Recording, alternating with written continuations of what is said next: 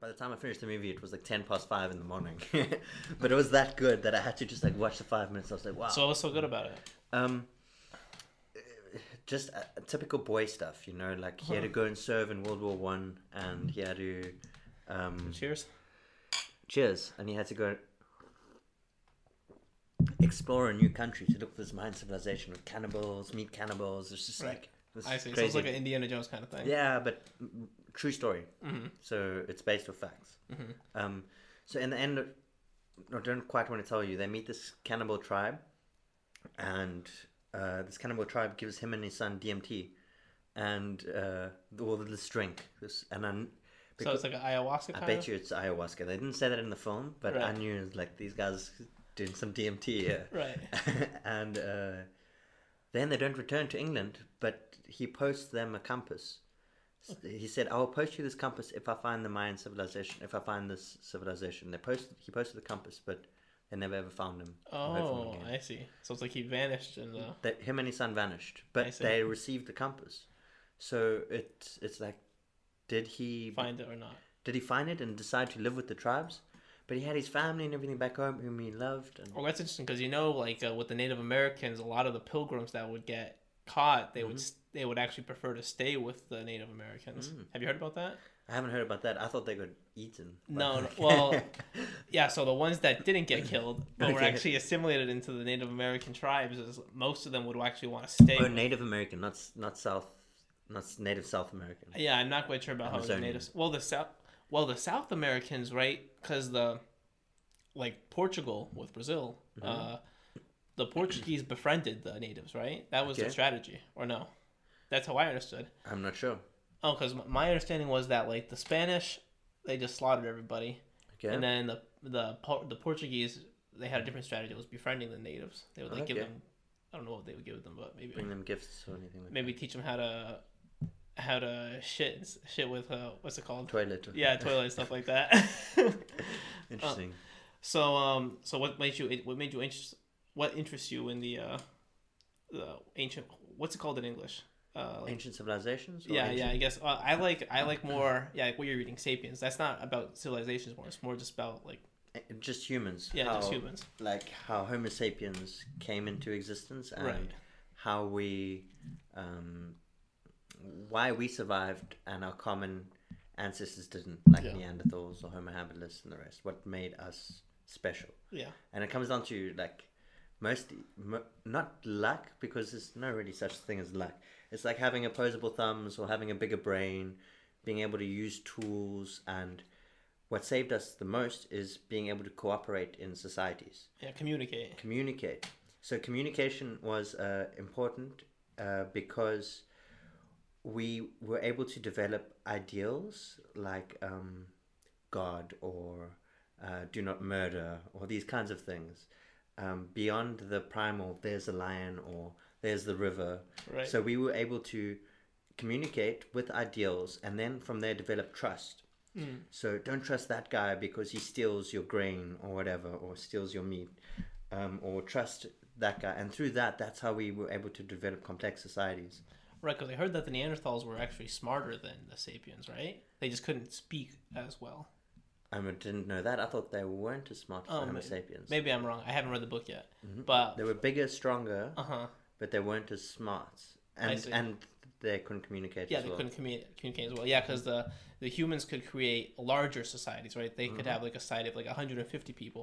Mhm. And um, I also heard that one of the things that really helped the Homo sapien progress was um, gossip, Yeah, Th- that's that's it. It says it in *Sapiens*. It's uh, because it spreads like wildfire. mhm. and it's what I really love learning about like the ancient human is that um the Homo sapien is that you can kind of like compare it of what is true today, and obviously it's all the same because it's hard to believe that like two hundred thousand years ago the Homo sapien is the one hundred percent exactly the same as you and I. yeah, like one for one, exactly the Two same. hundred thousand. The nothing has changed except for technology and Yeah, you yeah, that's the only thing that's architecture. Yeah. Uh, But for in us biologically, we're the same as we were then. yeah, We can have complex conversations like this. Although we weren't as educated, we'd probably be guessing what's out there in the stars, forming religions, these kinds of things. well, that's what's crazy is that you really understand them like right now we live in the cities, right? We don't actually see the stars. But imagine then with no light pollution, Mhm. you just see the ga- every night you look at the sky and you see the whole freaking galaxy, Mhm. and um, that really makes you. First of all, like all ancient civilizations were like haywired on astrology, like the pyramids are, Mhm. uh, all built on. I don't know how you could say that in English. Astrologically, I don't know, and um, Positioning. What's the 30 degrees uh, longitude? No, uh, latitude? uh-huh. uh, north above the equator, exactly on that line as well. Um, but they do that all from astro positioning, astrophysical positioning. I think that's what you call it. Um, but from seasons, planting crops, um, traveling, everything, almost everything in their lives were based off the stars, right? right. It wasn't just like, wow, look. Now, can you imagine, like you're the ancient people, you don't quite understand space, but you know that these lights are there. And then you see um, an eclipse or a comet flying past or a meteor shower. To you, it's going to be godly. These are your gods. Without the sun, there is no crops. Right. Or You you, know? you see like a thunderstorm. Or a thunderstorm. These, these events are, because you don't understand them, Yeah. they are religious. And they're above your conception. yeah. So it just seems like this massive force beyond your control. Right. That's how religion started. I, That's I think. so. I think there's like a two two sides, right? Did religion start because humans are afraid of death, and thus they wanted to create some sort of afterlife that there's something after death, or did it start because of this? Uh, I'm sure it's a coping mechanism. No one likes to accept uh, death, and it's much easier to know if I die, at least the day I, I die, I'm going to heaven or right. hell for those less popular, popular that prefer I hell bet. to I heaven. bet hell has a lot more interesting people in there. Yeah, than- for sure. Be I prefer to go to hell if it did exist. Uh, no, I'm joking. But uh, yeah, it's definitely a coping mechanism. But I think the coping mechanism comes after the religion itself. So, Mhm. I, I mean, the reason it was created was because of unexplained astrological events. And then we started associating it to different aspects of our lives, like death and sin and um, marriage and these kinds of things, you know? So um, I'm sure it was just like fucking meteor and people like, that was God. Right. or something, you know? Um, have you heard about the theory that I I don't know what the theory is called, but what happens in that theory is that um that a meteorite crashed into the Earth around 17 and a half thousand years ago, and pretty much ended the last ice age, big ice, big ice age, and um, because if you think about it, okay, humans, Homo sapiens, have been around for 200,000 years, so but modern history, not modern history, history as we know it, only starts around 8000 BC. Mhm. So what happened all the time before that? You see what I'm saying? It's like almost 200,000 years of nothing, no information. You think we were just hunter gatherers the whole time? I don't think so. I think uh, I think we have ancient lost civilizations like the Mayans and the, and the and the rest, and there's even been found in Africa, that could have existed for 50, 60,000 years, maybe even longer than that. It, it could have existed 60,000 it could have been gone for 60,000 years before 8000 BC like eight, So the world was very different up until twelve thousand years ago. We were in an ice age, right? Right. Um, so when the Earth warmed, the northern hemisphere melted mostly, and a lot of new land was exposed. Before that, we were in the southern regions mostly of the world: South America, Southern Africa, um, Australasia, um, and you have like these kinds of stories of people crossing from Indonesia to Australia. There used to be like a land bridge um, that went across, and then you you hear these stories because we have no written evidence. You hear these stories, and then you start what starts coming out is these archaeological finds where you can actually see that there was a bridge that joined the two, and that's how they could get across, or they built boats. Um, what surprises me is this the the story in the Bible of the floods.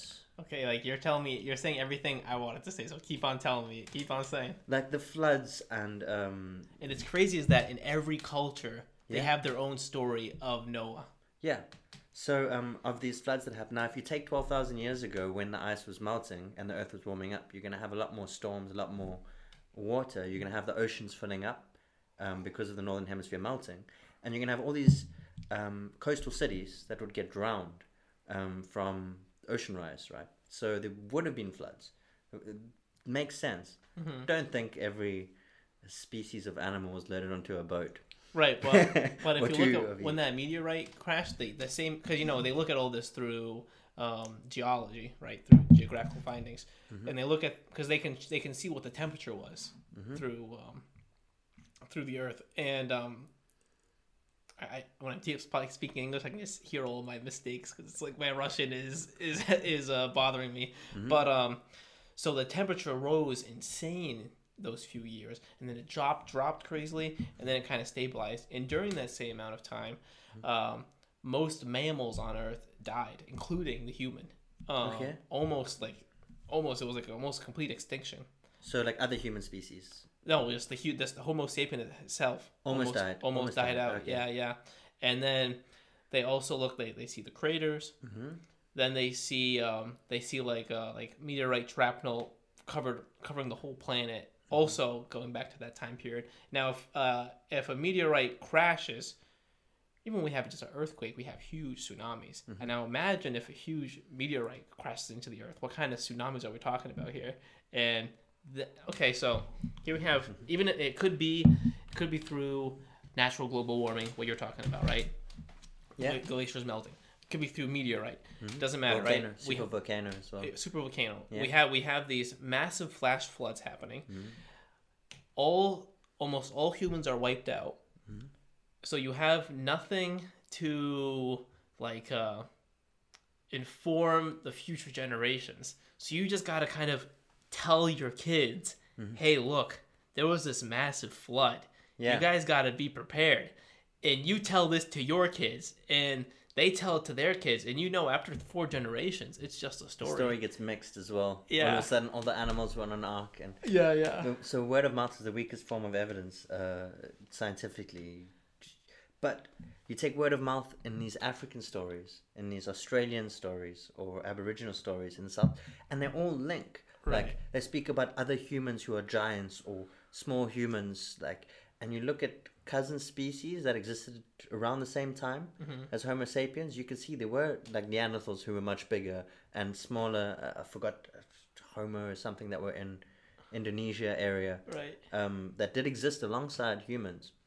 That uh, like you get all these folk tales about these things in different areas around the world, and they all link up. And it's like the Africans didn't speak to the people in Australia or the people in South America. How do you guys have the same stories? Right. You know, it is the weakest form of evidence because word of mouth through generation, generation, generation. But it's just very like um, extremely coincidental, or there is It's- some truth to it. know? I, I definitely that's what I think is so interesting is like when you like now we have this scientific evidence that's starting to come up like we're getting more and more evidence about it we're, no, we're knowing more and more information about this and we can kind of like compare it with the stories that we've had. So it kind of like adds like a life to because scientific evidence is kind of there's no information. It's really just uh just words on a piece of paper but the the myths they add like a story element to it. So now it, it makes it even more interesting when you like uh, i don't really argue if the myths are real. I think all of them i think the myths are real.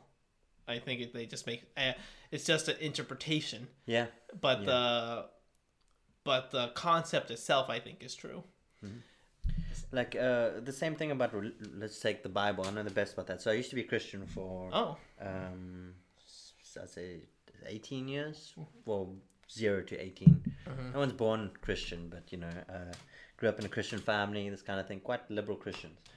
And um, around 16 17 i kept asking questions at my youth group and saw hypocrisies in the church and i thought like you know why can i not question god? Like i have to just follow. And i'm quite rebellious in nature so i started realizing the inconsistencies in it. But my point is is that if you take the the bible stories and you look at uh, what people you used to worship homo sapiens used to worship before religion so before 4000 years ago uh, 2000 years ago before 10000 years ago it was the stars and the sun and everything.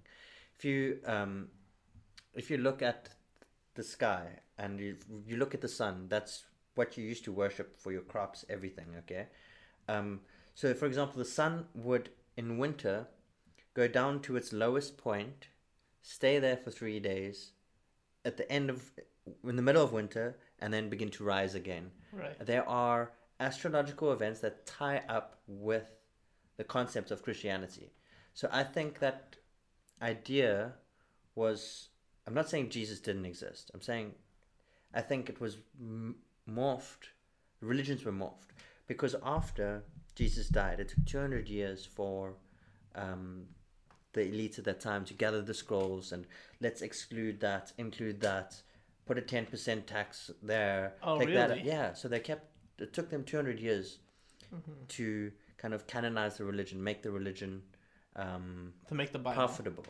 Be- because it, yeah, because before that it was it was like fringe groups of Christianity. Oh, was it, it was like a theology kind of, or Yeah, it was like um, be good to your neighbor. These kinds of core concepts, which Mm-hmm. was great, but it was a threat to the empire, right, the Roman Empire. So right? Because if you think that God is divine, if you think God is greater than than then the king, then problem. you then you listen to God first, king is 2nd Mm-hmm.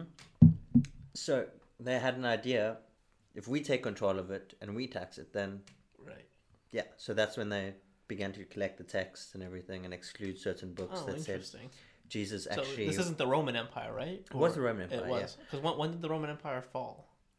Uh, I don't know. We can Google that quite easily. Right. All right. Okay. Um, almost. we need a Jamie. So there were books of the Bible that said Jesus was married to Mary Magdalene and had children, and certain things that they completely excluded. Like, um, Ah, yeah. So they only chose text that made it that's interesting. good So it was a propaganda. propaganda, straight up. Like the religion got transformed to uh, benefit the rulers. Uh-huh. And now you look at the Catholic Church today; it's one of the richest institutions in the world. Right. with a terrible track record of human rights abuses, Right. child abuse, Child sex, yeah. all this kind of fucked up shit, and linking with politicians. Right. Exactly like what's happened. Exactly the opposite of who Jesus was. If it's accurate in the Bible, it, what he, what they proclaim him to be. Even the Bible, but the Bible itself is a propaganda piece. yeah, it still is. It still is. That's crazy. Mm-hmm. I actually never even thought about it in that that's that perspective. So thank you for that. That's Mm-hmm. So- crazy. It's like um how I so not all colonizers brought and encouraged slavery, um, but when they did colonize, they didn't just bring their political ideologies or physical chains. They brought the chains of religion. Now you look at Africa today, um, like poor Africa. Let's take Malawi for example, one of the poorest countries in the world. Most of them are extremely religious, and they believe Jesus will save them and the rest. These colonizers came in, massive sugar farms, the rest farming out the lake, prospecting oil, or whatever. So the the Africans themselves wanted to be colonized. No, they didn't. What I'm didn't. saying is, is although they are no longer in physical chains, they are in mental chains from the colonizers. The Ah. religious, uh, I can say, their their cul- culture was appropriated um, and replaced with Western ideology, with religion and the rest. Right. So you'll find the most dogmatic religious people in the poorest areas of Africa, and it's really sad to me because these guys like um, have everything taken away from them, including their culture, and now they're Mhm. following this like uh, um, English. Yeah, it's know. kind of like a mix, kind of. Um, yeah, So yeah. can I can I ask you a few questions about Africa? yeah, sure. And you might not be able to answer them. There's going to be like you know, I've actually I, talking with you. I've Mm-hmm. just realized that I've actually never spoken with an African, okay. and uh, I didn't realize that before because you know YouTube videos and stuff like that. You kind of get this assumption that you now know, Yeah, but yeah, um, yeah. but now talking with you, I realized that I've actually never spoken with. Well, I'll tell you, it's cool that you call me an African because, like, uh, not many people do because, like, oh, you're white, you're not African, you know? Oh, well, you are African. Yeah, I am. Straight up, dude. I think I am, for sure. yeah. Um, so first of all, I've so I'm just gonna tell you all the stereotypes stuff like that that I know, and you just Mm-hmm. tell me right, true, not true, and you maybe explain, delve into it. Okay. So, Can I smoke this? Yeah, obviously, do everything you want. Um, yeah, feel yourself at home. Uh, Thanks. Now, I would not.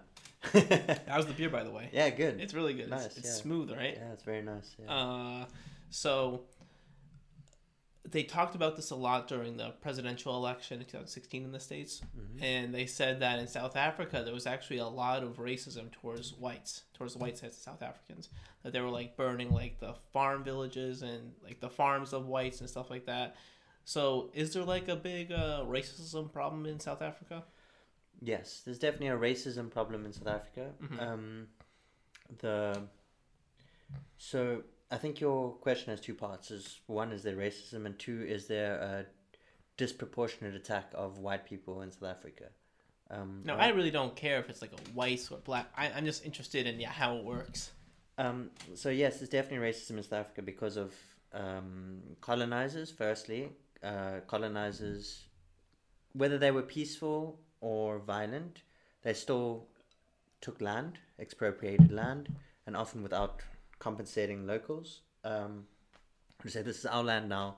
Here's some sheep or whatever, or pay the chief. Okay, so how Africans, Southern African, used to run before democracy or before l- law, uh, Western law, whatever was, there would be a chief and community. Now the colonizers would come and get the chief drunk, give him everything, and the chief would say, "Yeah, take this land." And when he dies, the whole community and tribe around him has now been displaced because of his ill decisions. Right. And now the Dutch or the English have this massive section like, of what, land. what century is this? This is from 1652. The first colonizers arrived 1652. in the Western Cape, the Dutch colonizers. Thereafter, the English colonizers arrived on the east of South Africa, and then there was war between all factions as to who could take control of South Africa because of the resources. Oh, so there was a war between the the European countries' colonies. Yes, between the English and the Dutch Uh huh.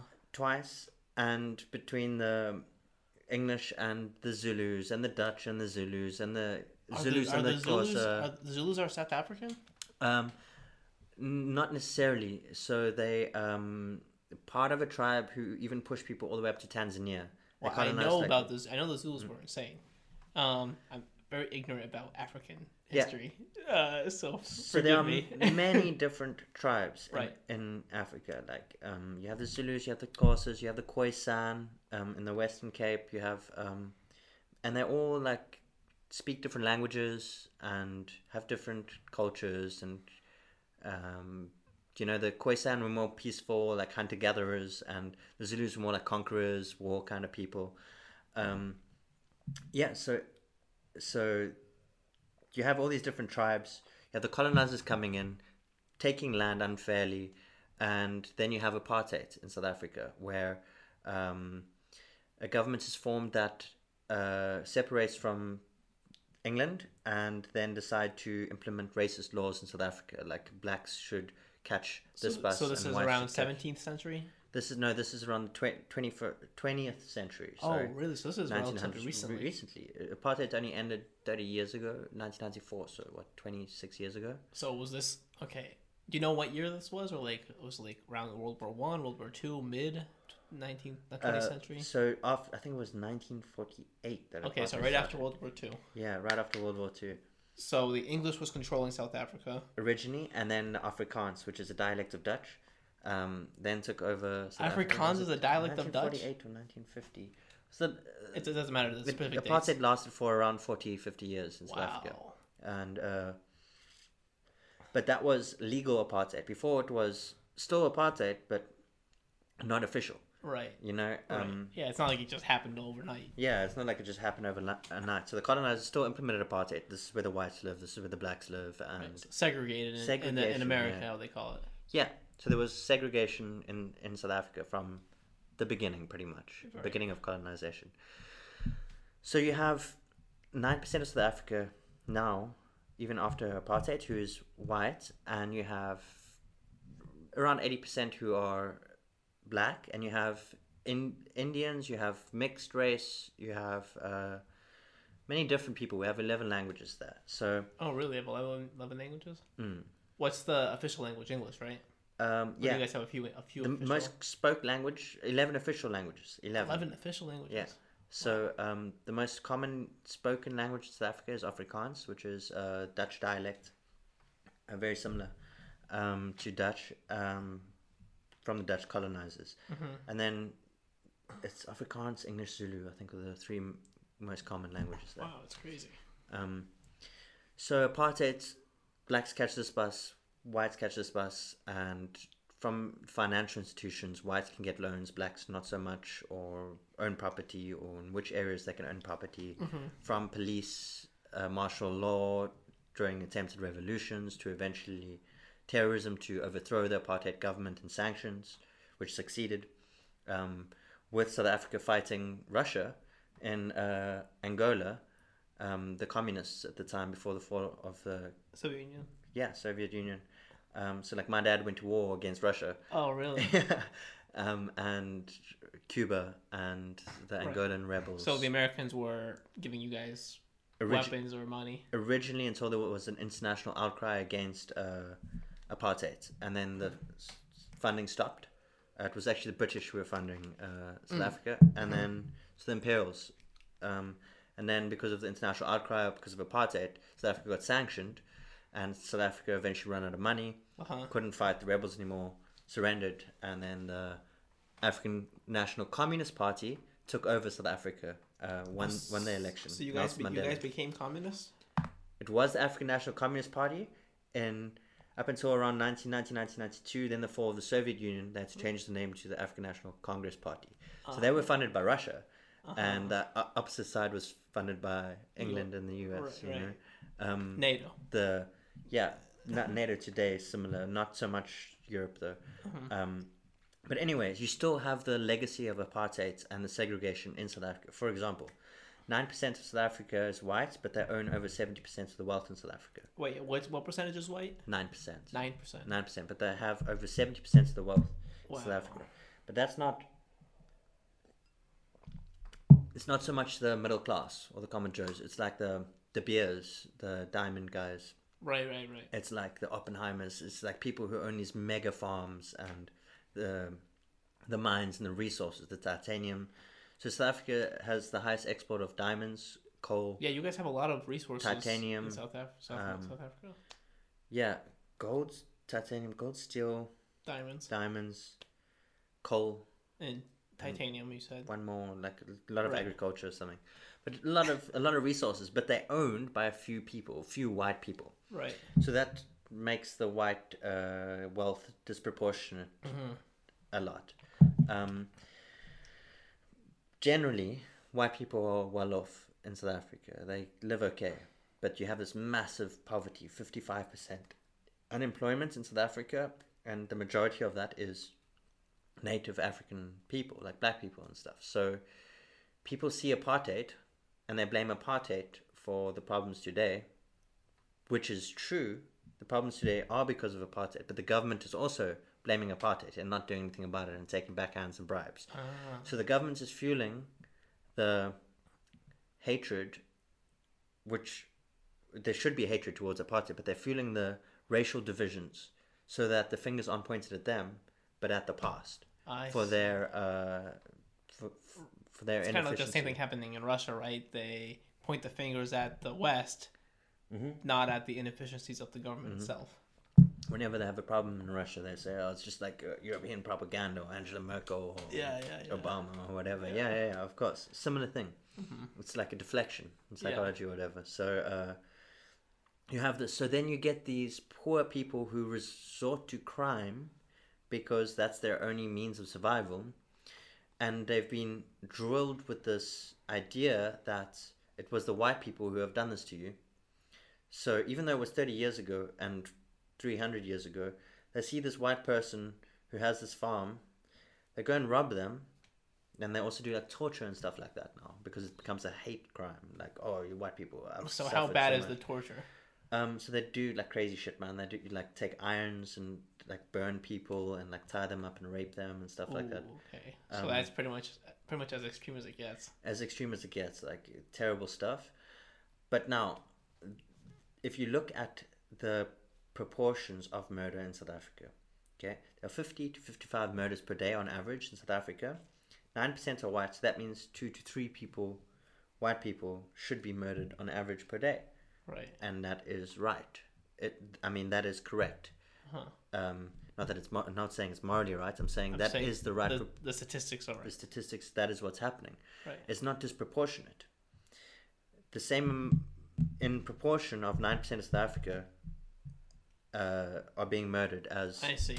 But white people are do come from a privileged, wealthy background, social right, media. Right. So so it's like the the blacks there, you know, uh, if an American listening to this, they think blacks is racial is a racial slur. But for Americans, black is probably a slur. But in South Africa, you just call blacks and whites, right? Or do you have some sort of specific? It's always very touchy. Like, what do you say that is not offensive? Like, Right. Um, yeah, because it's it's such a touchy sub- subject. So in South what- Africa. what- no one likes speaking about it, but it needs to be spoken about. well, what do you what do you call blacks in South Africa? You just call them blacks, right? Blacks, yeah, black black people, Black people. Okay, right. So white yeah. people. Well, okay, let's just say people. Let's, let's put people at the end. Yeah, Uh, I think that's the best way to do it. I think that's Like, the best way yeah, to do it. I yeah, agree. Uh, so, uh, black people probably have very high black on black crime just do. because they're from do. a poor poor place. Um, but is the white crime like so? You say death rate is Mm-hmm. three people a day of white people. Is that black on white? is most likely black on white crime though, right? Mm-hmm. Mostly, yeah, mostly. It's black on white. Um, but now you ask why, and you look at the poverty. right. Um, it's it's hundred percent understandable. Yeah, what's not right is the none of the murders right, but what shouldn't happen is torture. Like Right. that, that is unacceptable. Like it's not often you hear of torture with the black on black, but you have this hatred division Mm-hmm. that's not not resolved by the government that enables this. So, Um, did you, uh, did you feel yourself comfortable in South Africa? Did you? So I lived in You didn't live in Cape Town. Empangeni, not Cape Town. I live in Empangeni, um, Zululand, um, and Zululand. Zululand. Yeah, the land of where the Zulus were. Um, Oh, that's that's super interesting. yeah, that's the, like the uh, East Coast. I Uh, definitely have to go check it out. and the Zulus are, are throughout history known for being like um, violent. They Right. won a lot of wars. They beat the English. Like the first time the English had guns, Right. they beat the English, Even sent them with, back even, to England, even even, against with the guns, guns, and they had know, spears. It was dude. crazy. Um, well, they were really good at throwing the spears long distance, right? Something like that. Uh, not so much. They wouldn't throw their spears so much because then they're They had left no with just a right? shield. Yeah, but what they were good at was camouflage and ambush and Oh, so it was guerrilla warfare. guerrilla warfare. Yeah, exactly. So, um, the English rocked up in white with red crosses, walking through the bush. and it was probably like French, right? You got to stand, shoot, yeah, reload. yeah. Right. Okay. muskets like a total fuck up. Right. and uh, and yeah, I'm quite proud to to say that the Zulus sent the English back. And even though I'm like half English, I'm like because English is colonizers and don't agree with it. So that's interesting. much. where, where do you picture? Like, do you picture yourself like as a, uh, English heritage, or do you picture yourself as African heritage? Right? Like, it, it must be kind of a a dilemma in your brain, right? Yeah, it is. So in the beginning, I thought I was South African, you know, and then I began to realize in your that, school, Yeah, was it all whites, or was it like proportionally whites and blacks? um, in people? my in my preschool, it was all white. So that was around 1994, 1995, the end of apartheid, right? So I'm there like five years old, preschool. Huh, right. Um, but I was too young to understand that there was a division in society. Um, and then primary school started having like two or three, like um, in P1, so like well, grade one, primary one, I think you call it here. Um, have like two or three black guys in the class. I always thought that was cool. Like, uh, like yeah, Okay, so in South Africa, you guys also think that the black the black people are cooler than the white people. Yeah, I, I, well, I did, I did, but it's not common. Uh, Oh. racism is very big in South Africa. Like, Mm. um, like you find, um, I'd I would say the white people are the most racist out of uh, Really? all the races in South Africa. Really? Um, if you include like privilege or ignoring their privilege as racism, which it is, um, thinking having some kind of superiority complex, like oh these poor black people or whatever don't interact with me, kind of thing, happens. Um, yeah. Um, anyway, so by the time I went from primary school to high school, it was like getting more and more um, equal. Uh, and then when I went to a private school, then it was like a, an expensive school, got a Right. bursary for an expensive school, then it, the proportions went way different. Right. Like like nineteen white kids and one black kid in the class. Right. Um, Now, did the black kid was he integrated, or were you guys racist, or were most of the classmates racist towards him? Uh, with me and my group of friends, yeah, the, we didn't see a difference, but you definitely noticed the difference. You know, like the black kids would hang out with the black kids, and the white kids would hang out with the white kids, and the Indians would But, hang who- out but with who the did Indians. he, he hang out with? There's only one kid in the class. Um, other kids. So we had like uh three classes of each. I got you. I Of you. each So grade. It'd be three of them. Yeah, like three of three of the guys. I see. You know what I mean? Yeah. and uh, very unfortunate. But it's still it's still today, and so I didn't fully understand, even though why uh, that would happen until I took a politics uh, one course, um, read about Orientalism by Edward Said, political philosophy. Um, so this uh, Edward Said theorizes that people inherently fear, okay, and they inherently fear more someone who is different. right. So whether it's language, skin color, religion, Ideas. ideas, if you do not have the same beliefs, even you can have conflict because of this. Um, and so, Oh, we're going back to your Sapiens book. yeah. So even like all humans the are super aggressive. Humans, Humans- won because they were super aggressive. they were racist. Ancient Yeah. humans were racist as well. Like Right. you're not Homo sapien, you're Neanderthal. Kill those motherfuckers. That's Right. what happened, dude. Right. like that's why they didn't integrate you know um, and it even stems down to the small things like skin color or like religious belief or whatever like the, you look at the not just Do Mm-hmm. you the think the world is round or flat? Right. No, it's round Right. No, that's what I'm saying. It was all Oh, ideas, okay. right? oh yeah yeah yeah people like shout at each other over this yeah but anyway so i understood a bit more why why of that but um getting back to the farm murders and the rest it's um what happens in in these kinds of countries is when the people are fighting each other there is no accountability for the government for the ruling party. So the ruling party has been an epic failure since the end of apartheid. There so was- is it still the ex-communist party or is it a different party now? well, there is policies like um, affirmative action, um, which is, I think, right, to encourage um, previously disadvantaged people, which is typically the black black people in South Africa, to gain employment. And this is a kind of a socialist policy um, Right. or an, a communist policy, which I, I agree with that policy, Mm-hmm. but I don't agree with like expropriation of land without compensation. Um, simply because then people will be like, I'm not investing in South Africa because then it will just be taken away. It's not safe for me to invest there. So it doesn't make economic sense to. And they are speaking about implementing these kinds of things. Oh, I see. If they had to word it like, um, we are expropriating land or resources that were previously unfairly expropriated. Like, um, So stolen, pretty stolen much. pretty much yeah Right. like the de beers who came in and pretty much took over Well, De Beers is just a horrible company for everybody, yeah not pretty even just for South Africa, because it's Mhm. all just controlled export of diamonds. Diamonds are pretty much, you know, worthless. Yeah now the problem is is if you target the oligarchs you're gonna have a big problem You are, because they're not gonna. They Mm-hmm. pay a lot of taxes. that too but as soon as one oligarch company you target then the rest know that you can they're going to be targeted yes and next and they just pull out all their business and shift it Mm. internationally and then you have this massive unemployment and brain drain Right. and uh, you, your country will collapse so it's like So what's the conversation in South Africa? How you fix this problem? How i would fix the problem Well, I guess how, how would you fix? Well, Well- because there's probably there's probably a conversation in South Africa right about this problem. There, uh, there's debate now. You have the free market capitalists, um, and you have the, you could say, communists, pretty much, um, who believe that everything should be nationalized and distributed equally. But then you also have the corrupt government. So if everything is nationalized, So the corrupt guys- government is the one that's ruling, actually, Mhm, right? mhm. And the other two is just like an idealistic conversation. yes.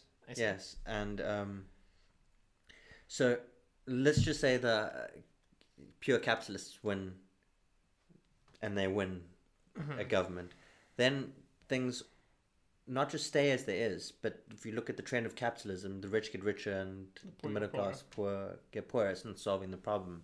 You have fewer and fewer people owning the majority of the resources. Um, but it is the um, it, it is the way to create jobs and uh, grow the economy, increase GDP, these kinds of things. But it's not solving the deep The social problems social problems. Right. You know?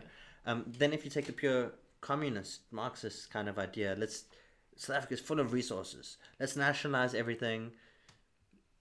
You know, but then there's no incentive to uh, progress. It's right. like Innovate. innovate or uh, yeah, and then we're behind with our competitors who It- are it- also producing Yeah, it, ta- it only takes a few years and you start getting very far behind. hmm Just look, just look at the USSR. It's crazy. Mm-hmm. I don't know. Have you looked at the?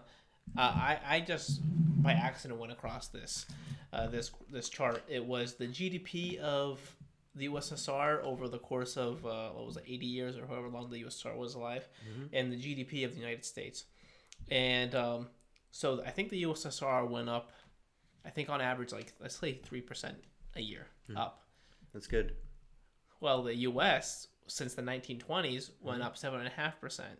It's excellent. Yeah. So that's fine if it's for one year or for two years, not a big difference. But when it's for 10 years, 20 Yeah. years, 40 years, 50 years, the the progression is like this. Mm-hmm. And it is cra- it, look, it looks like as if uh, the USSR isn't even growing at all. Mm. Um, and then you look at Russia, what's happening right now. I mean, Russia Mm-hmm. last year went up by like what, a percent hmm or a percent and a half? Yeah. Like, I don't. Um, I'm surprised it's not in recession. Actually, with everyone, Russia's just in a recession all the time. it, it's it's a middle class and lower class recession, Right. but it's a oligarch progression. It's an oligarch uh, growth, right? Like um, so the rich are getting richer here.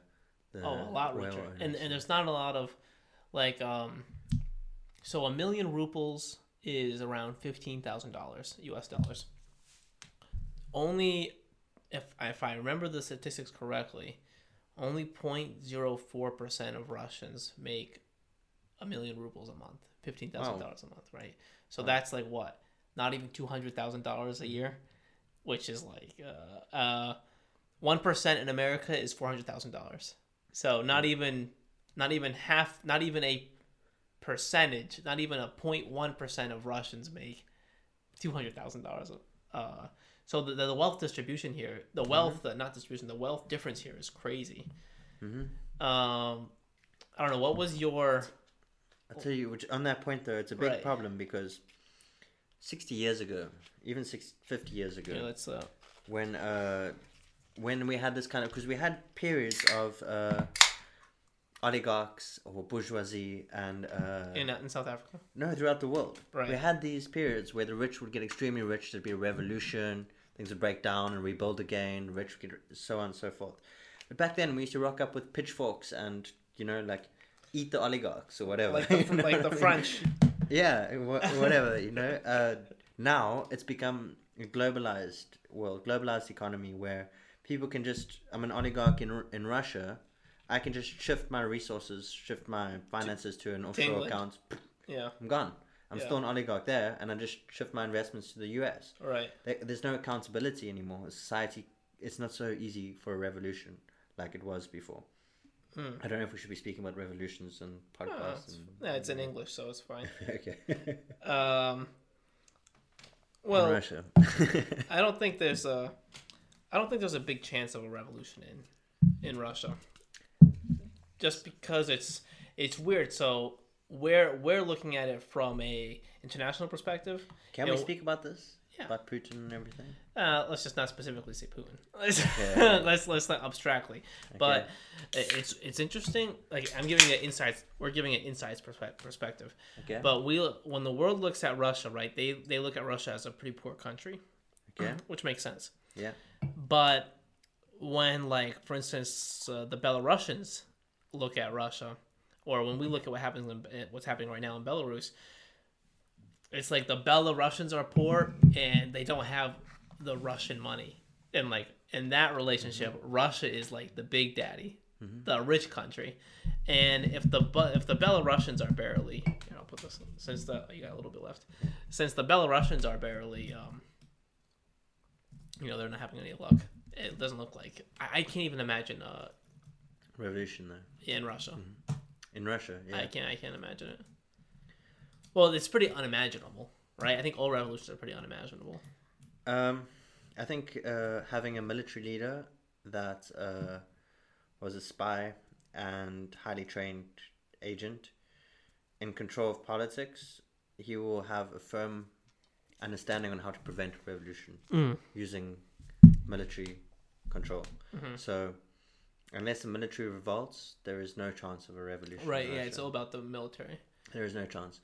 Um, and obviously not a democracy, democratic vote either, as we know from the. So I, I actually think um so now we're, we're, we're getting further away from the subject, but Yeah. I think um I don't think that the I don't think that a switch in the government I don't think a revolution will actually fix the problem in Russia.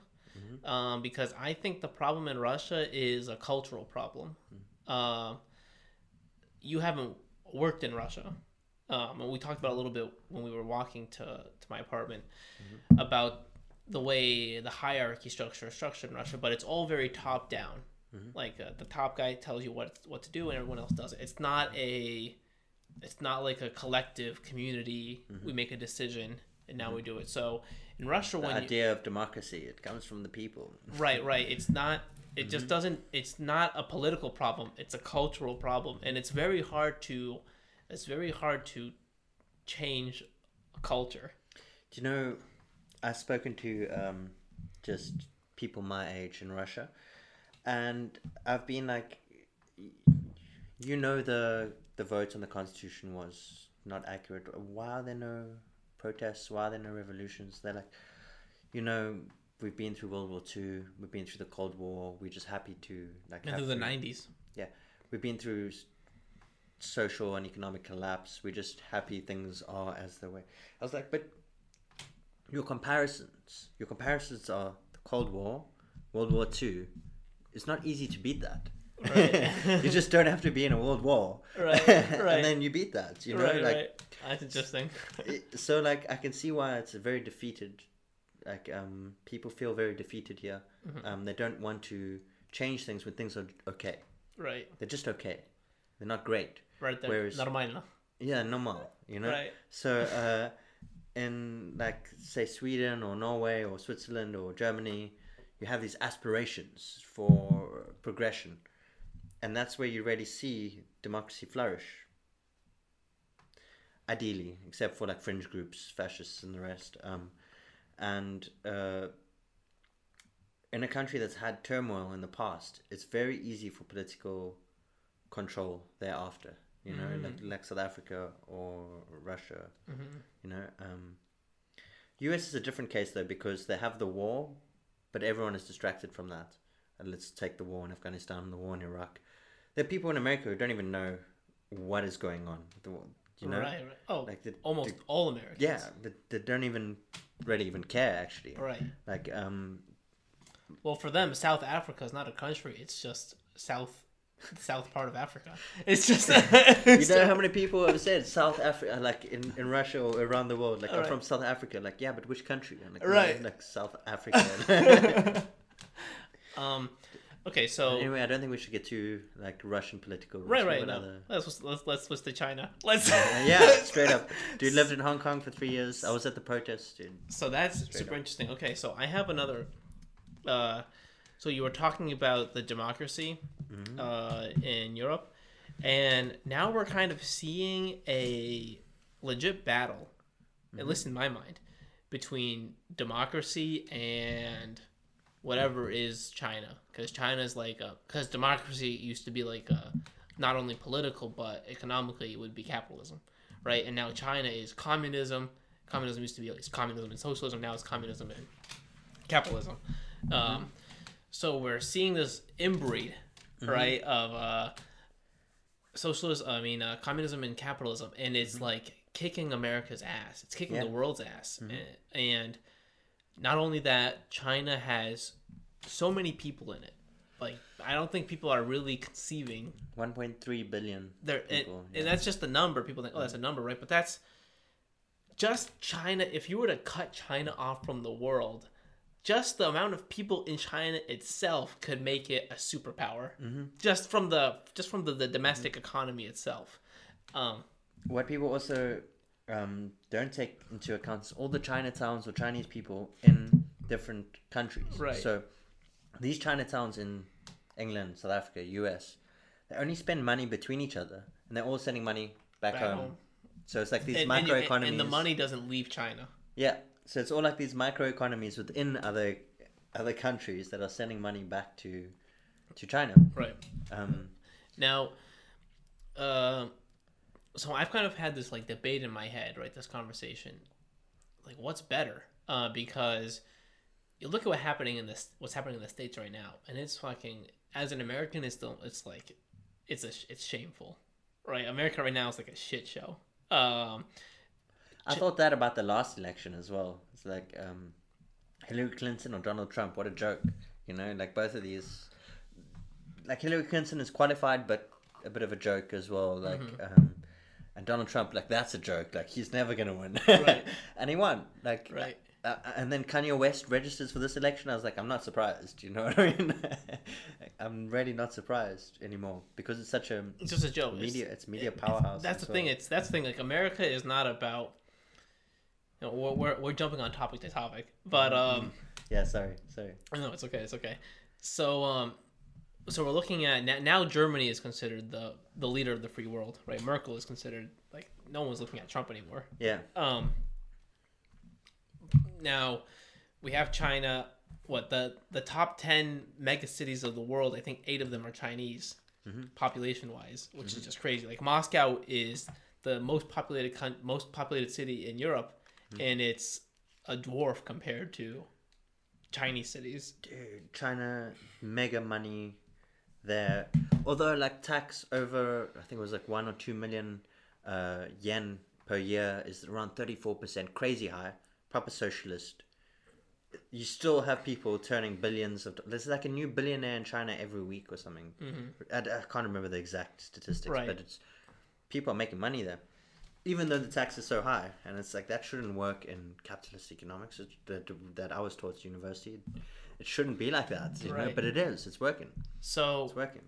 so right so now we have this the the reason why i, I really do uh, like like the the idea of like the chinese government in the sense that how well they can strategically plan their their what's it called their uh, external politics or whatever what's that called in english you know what it's called The external international relations. yeah, yeah, because because they can, like for instance, the the Chinese right now are making like the Silk Road point 2.0, mm-hmm. which I think is brilliant. Mm-hmm. And in America, they, they it would take with democracy, it would take so long to to for example do the same thing with South America.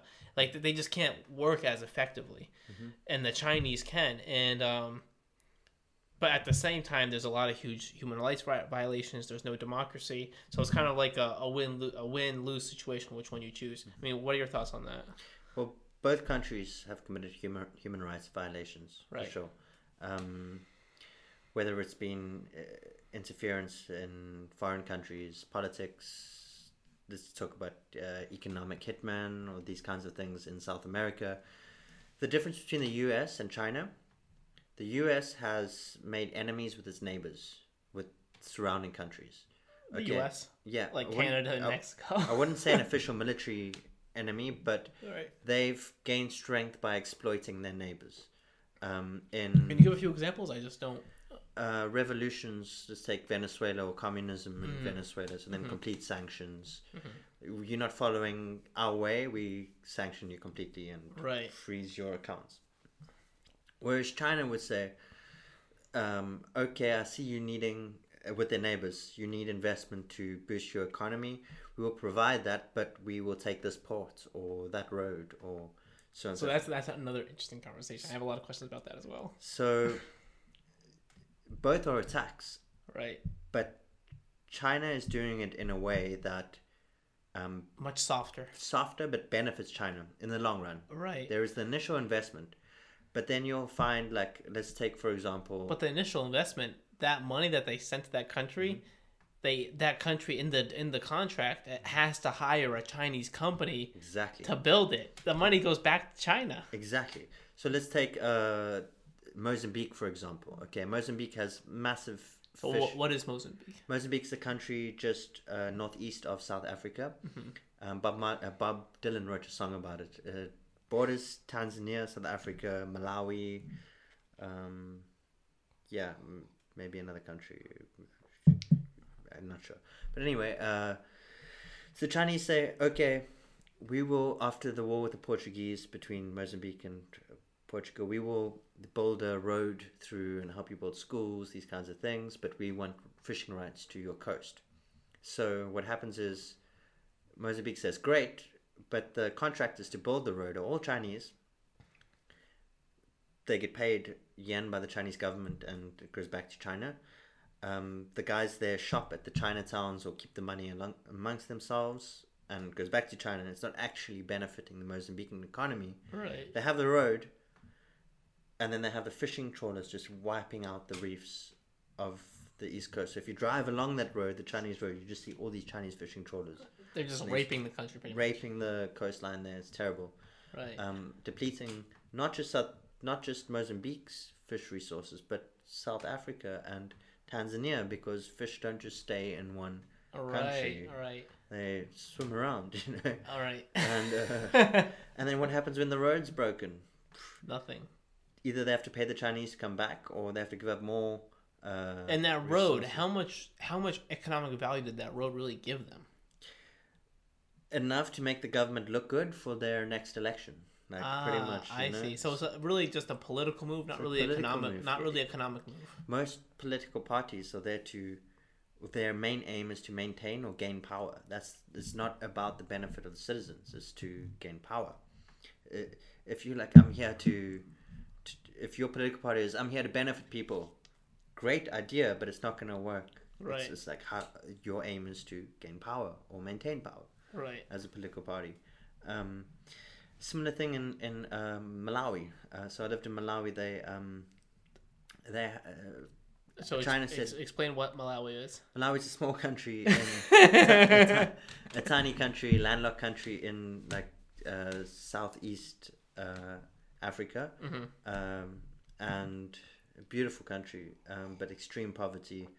Um, and so China says they will invest in cotton farms in Malawi. So they invest in uh, starting the farms, paying the growers, the rest. But then from the growers to the truck drivers, even the truck drivers are Chinese. To the um, So the whole, the whole logistics process, the whole process, is Chinese. all Chinese. So it's, Wow, that's that's that's more than I thought. Yeah. So that's what's clever about China, whereas the the typical Western projects they try and incorporate the whole community and they have like a more humanitarian approach, which is great, Right. but it doesn't. It's not able to compete with the Chinese right. who do it strictly on making money for China for the motherland. Right. you I mean, I mean, it's like you got to respect China for the game, though, right? Man, they play a mad, a mad game, not just in China but around the world. Right. Um, so it's very hard to compete. Um, and if you adopt the same strategy, it becomes because that's what the world is based on. Is right competition. It's like how do we compete with China? If you adopt the same strategy, you be, you end up in this ruthless like game. That's that's not It's, it's ruthless. It's It's it's it's it's, yeah. it's pretty much of who's willing to who's willing to go as immoral. yeah. right. That's as- the one that wins. It, it comes down to that. Is like uh, it comes down. Well, it comes down to me as a human being. hmm I look at things morally, but in terms of financial competition, morals have to be excluded in in Mm. in, in that. So uh, you will get these uh, corporate giants or, or nationalist giants like China that would just exclude morals completely. You know, you even you can look at it in the poaching industry in Africa. So rhino poaching, elephant tusk, tusk poaching, you get all these animals slaughtered, and it's all going straight to China. Turn a blind eye, um, but these atrocities are happening uh, for the benefit of China. Like for example, I saw in Hong Kong, and Hong Kong is uh, supposed was supposed to be before the um, uh, security law recently passed. Supposed to be a democracy and Right. regulated the rest. I walked in a shop in Mongkok. It's not there anymore, but around four years ago, five years ago, um, where it was a shop that was selling mammoth tusks, elephant tusks in Hong Kong. I was shocked. I like, holy shit! It's like- crazy because Hong Kong isn't isn't, isn't even China. Well, Mhm. now it's turning into China, but But yeah, yeah. it wasn't six eight months ago. yeah, but I mean, so they like internationally turn a blind eye to the atrocities they're doing abroad, but openly sell it in the streets in uh, uh, in actual shops in Hong Right. Kong. Or, or I can imagine what's in China. I've never been China. Oh, you've never been to China? Only Macau, which is a special adminis- uh, administrative region. Oh, really? Like the Las Vegas of the Oh, East, they call it. Like this gambling. oh, it's like a yeah. So it's like a Taiwan, right? No, Taiwan's not a gambling capital. But I know what you're talking about. There's a gambling capital in China where a lot yeah, of the billionaires. That's Macau. That's oh, Macau, that's yeah. that's the place. They uh, wash money and shit like that. Yeah, yeah, yeah. That's Big how players, that's how the people get their money out of China. I wouldn't be surprised, but it's it's legal. That's the thing. It's like Mm. There's a lot of loopholes in China if you know the right people. But Do you do you see a lot of similarities in Russia and China? um, So remember when I when we were going to my house, I told you about it wasn't really a loophole, but it was no, it's very administrative heavy, mhm. and you can make the right if you get the right connection with the right people, you can really ease ease your way through. um, I know that China and Russia are allies uh, Right. strategically. Um, I know that if you work with the government and the backhands the rest, you get things a lot easier. So I'd say yes in that way, but the mentality is different. Um, in Russia, people are very individualistic. uh, s- similar to similar to the West in that you work for you and your family, and that's it. Uh, Not common people here working for the government, whereas in China, they believe in the family of the Chinese people.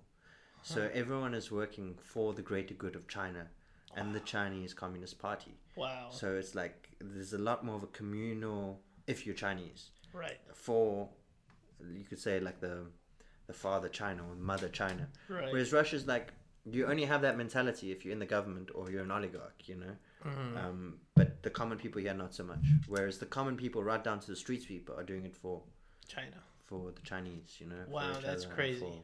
Chinese Communist Party, Wow.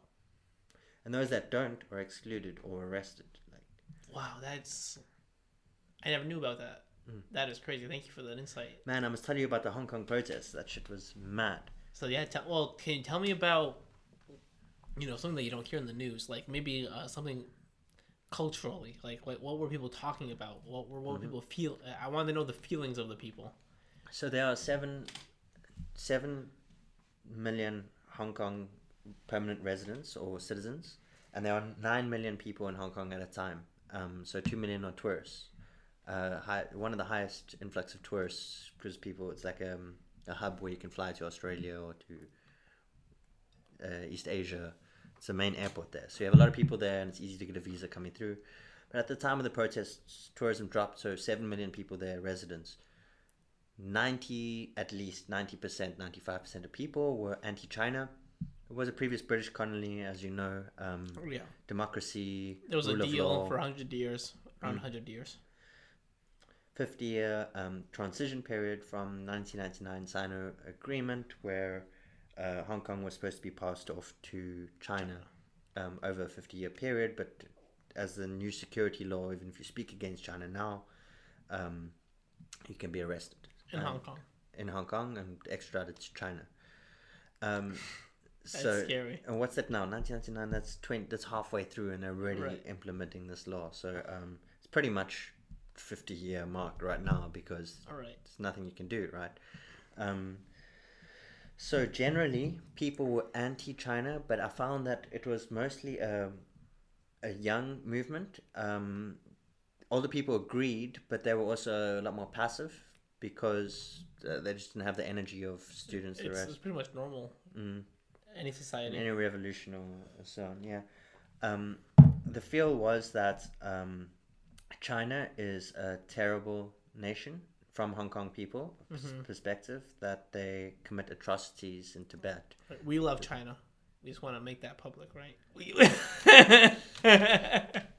Uh, There's a reason I didn't even visit China once, only in Beijing airport. Like, Right. uh, no, I really, really don't like uh, Chinese policies. They Mhm. are extreme. Um, They're extreme. they're That's- very extreme. That's I think that's the right word. Um, so, anyways, Hong Kong people. terroristic uh, to society that Mm. does not agree with them, or people, or even individuals that do not agree with them. They'll arrest them. They'll disappear. These kinds of black prisons that go on, whatever. They commit atrocities, human rights violations, it's countless things that China has and is doing currently. But they're such um, an economic powerhouse, and everyone has ties to them. It's like, how do we sanction them without fucking up our business at It's home? impossible. It's impossible. That that that's the that's the thing that I was talking about. I I I admire China for the strategy. Yeah. The strategy is on point. Like they're they're beating the game. They're beating every country in the world on strategy. So you you sanction China, you shoot yourself in the foot. Who's going to build your roads or these kinds of things cheaper? than you know, it's like Who's gonna make your iPhone? Oh, like yeah. more than seventy percent of phones are made in China. yeah, More than seventy percent. That's insane. Mm-hmm. Who's gonna make your phones? They they they have a monopoly Mm-hmm. on the smartphone market, which is a when you go to the restaurant right now, you have to ha- they have they don't give you menus anymore. They give you QR codes. yeah, yeah. Because they assume that you have a smartphone. That's how ingrained the smartphone is into our society. even most and that, payments all and China scan the QR does eighty percent of them. Yeah. It's uh So getting back to the sentiment now. right, please. Now the history of Hong Kong. Um, okay, it's actually quite tricky. So Britain or England colonized India. Okay, and in India they were growing like um, spices, these kinds of things. But at the time, England was buying a lot of tea from China. Okay, and China was selling a lot of tea and the rest silk to England. England was losing a lot of uh, gold and silver to China, and England was becoming broke because of their because of buying from China so much, similar to what's happening today. Um, yeah, history is kind of repeating itself. Right. Um, England was almost in debt. A lot of people were in debt to China.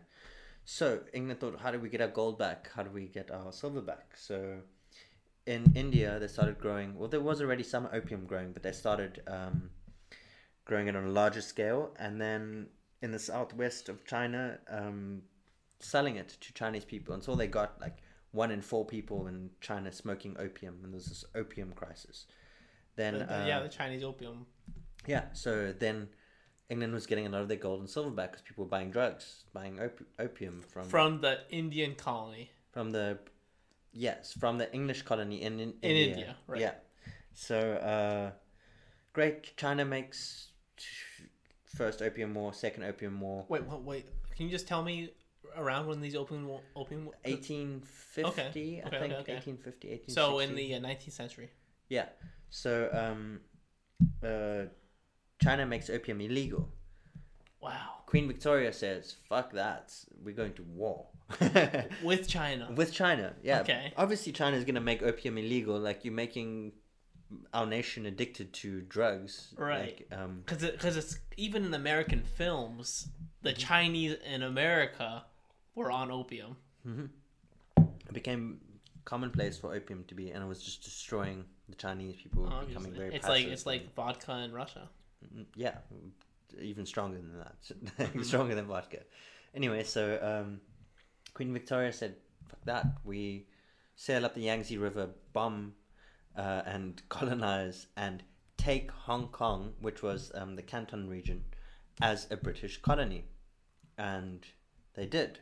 And uh, at the same time, they implemented British laws, um, government, um, uh, train systems, infrastructure, everything the British way there. But what they kind of made mistakes on in England, they implemented in Hong Kong. So they made an even better subway system and better oh, roads wow, and That's everything. crazy. So you have this super So it was like a London efficient- 2.0. like a London 2.0, exactly. Uh-huh. Even though I've never been to London, from what I hear and the pictures I see, it's super efficient. Like the Uh-huh. trains it takes to get like uh, to the around 100 kilometers takes you like 45 minutes. 50. Wow. The trains are super fast, super efficient, straight lines, no like Uh-huh. bumpy, some bumpy train, whatever. Um, it's just very good. Right. Everything runs there super well. and nine percent of the whole of Hong Kong is the city. N- 90, 89, 91 percent is just this open landmass of mountains. The rest people don't know this that they think Hong Kong is just city, Right. but that's only 9 10 percent of the city, right. and the rest is all wow, that's uh, like these beaches, uh, islands, and Islands. island, many islands around there. So these people, for the past 150 years, at least, have been accustomed to democracy, been accustomed to um, rule of law, separation of powers, separation of the judiciary, executive, and Legislative. legislative branches. That things function by vote and by reason, and by democracy, right? The, Right. the principles of democracy. Western democracy, maybe. Western imperial democracy. So there's also obviously the hand of the British playing a part there, you know.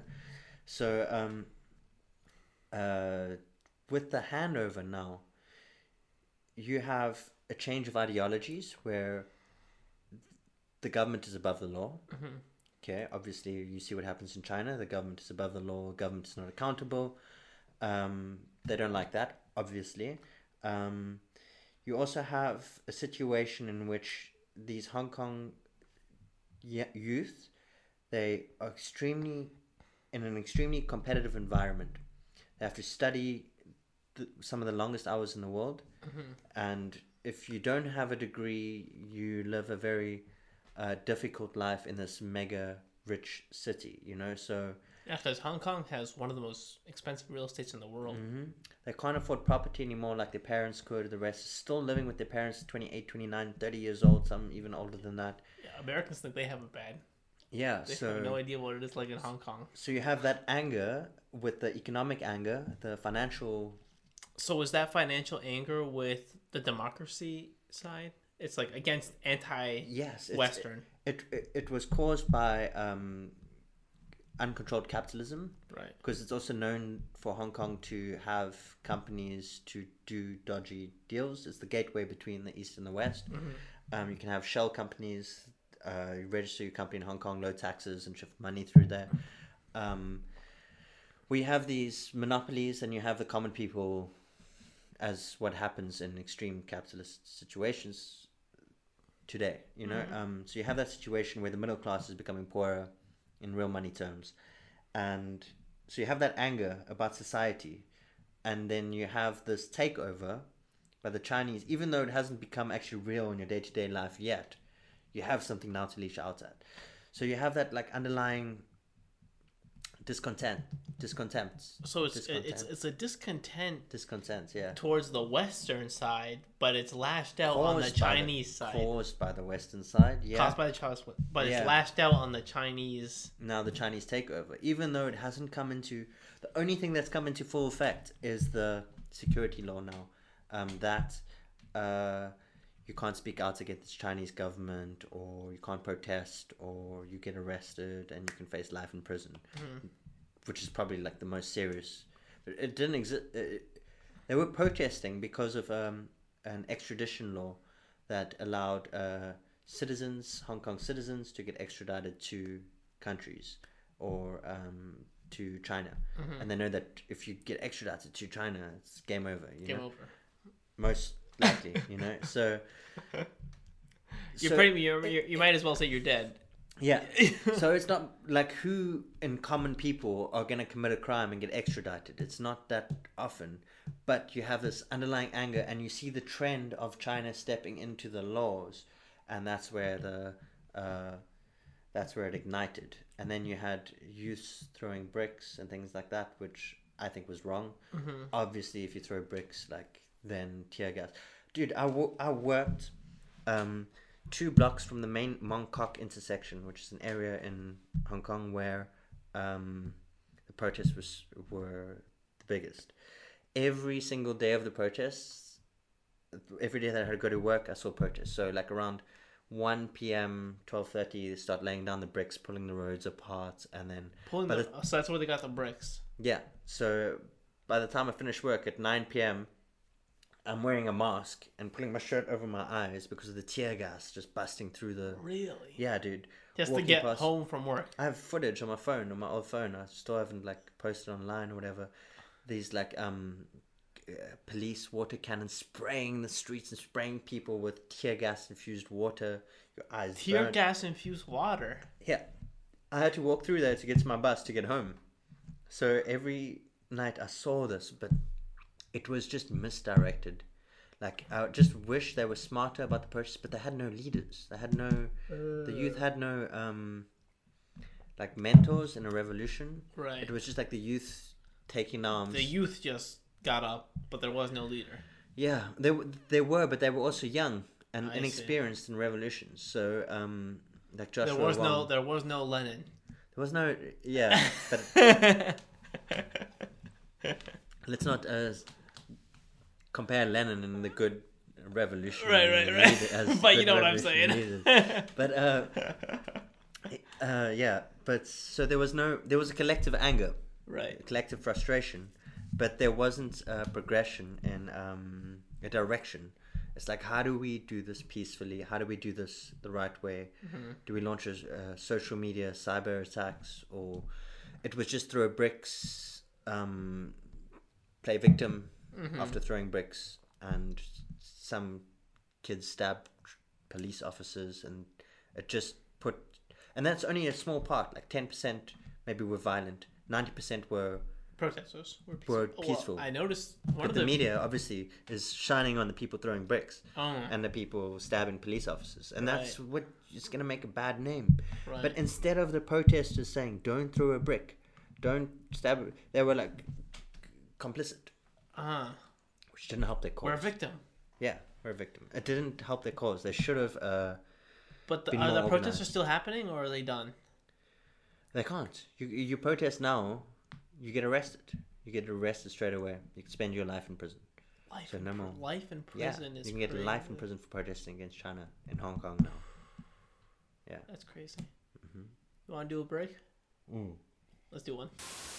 Russia and South Africa really opened up to the world and like to international laws in around 1992, 1993. Um, so it takes a while, even after that, for um, societal things to change from uh, consumerism to corporal punishment or absolutely almost every aspect of life, actually. So in South Africa, we still had corporal punishment because of following an old religious sect of um, Christianity in South Africa. Uh, used to practice, I think what the saying is in the Bible is um, discipline with the staff or the rod or something. Right. And it's a very common saying in South African uh, culture, like, or at least I know in white South African culture. Oh, so it's like a, a religious thing it's a reli- that's on all the culture, even the non-religious. Yeah. So there's a culture of, especially in South Africa, of corporal punishment. Mm-hmm. Whereas when I speak to people from England or the US, they're like, that's strange. Or, or, or at least people free of religious doctrines. Like, well, corporal punishment, what the fuck? And I'm like, yeah, dude, it's like a common thing. They're like, what? Uh, that's crazy. And I, I'm surprised then to know that corporal punishment isn't uh, like, and that's really interesting. And they seem like well disciplined, fine, successful people, Right. well moral. Like, like you didn't need to get hit to be a good person. To be that, to get that, mor- to get that moral. Yeah, exactly. It's like you Yeah. can learn morals without actually being. What I realize it is is physical abuse, but it's it's not the right way to deal with. Because children don't know there are no bad children, only bad parents, Right. and I mean bad parenting. The child might may commit a bad act, but they are unaware of it being a bad acts in society because they're still learning. Mm-hmm. They like they do something and they only realize how bad it is after they've done it. Some kids may be like, "This is really bad. I'm going to do this," but only because they know how bad it is because they've learned before. But the point is, is that um, uh, corporal punishment is is wrong. I think.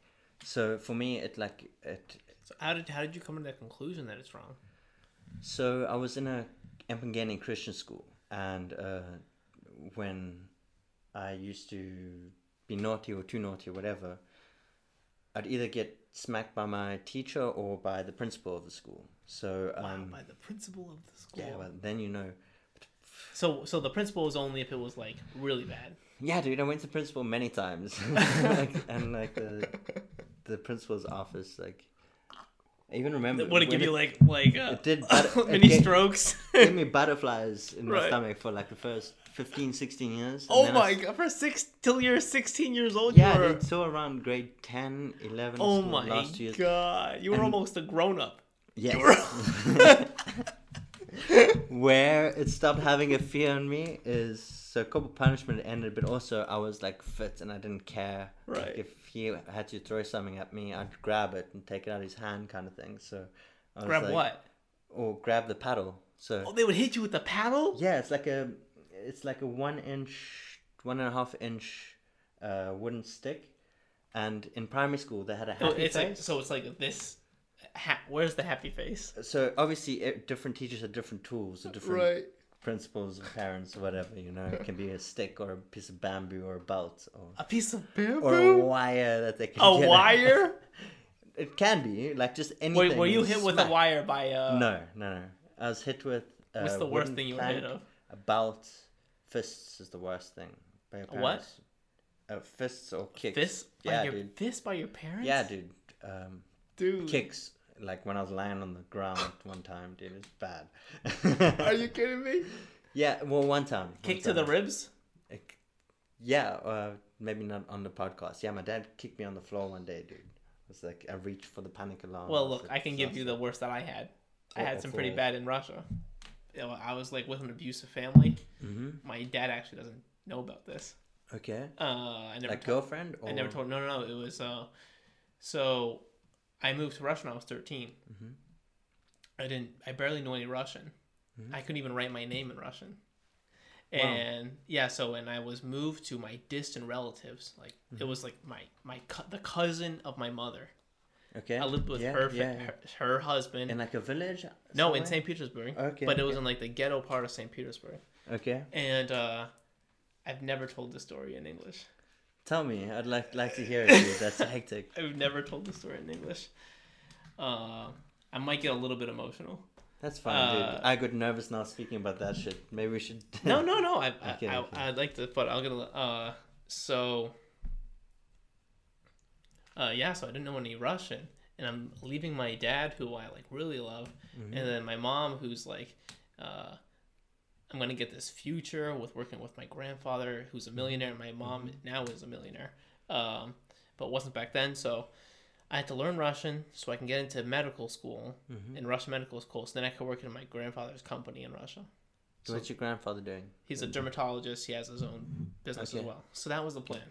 So uh, and I was brainwashed the whole my whole life. I knew that I was going to be a dermatologist. I'm getting very deep in this. Oh, you know that's that happens Yeah. where parents try and groom you into a Yeah. certain way. So I actually Yeah. never had that crisis that children have. Mm-hmm. I never understood it. Like, oh, you don't know who you're gonna be.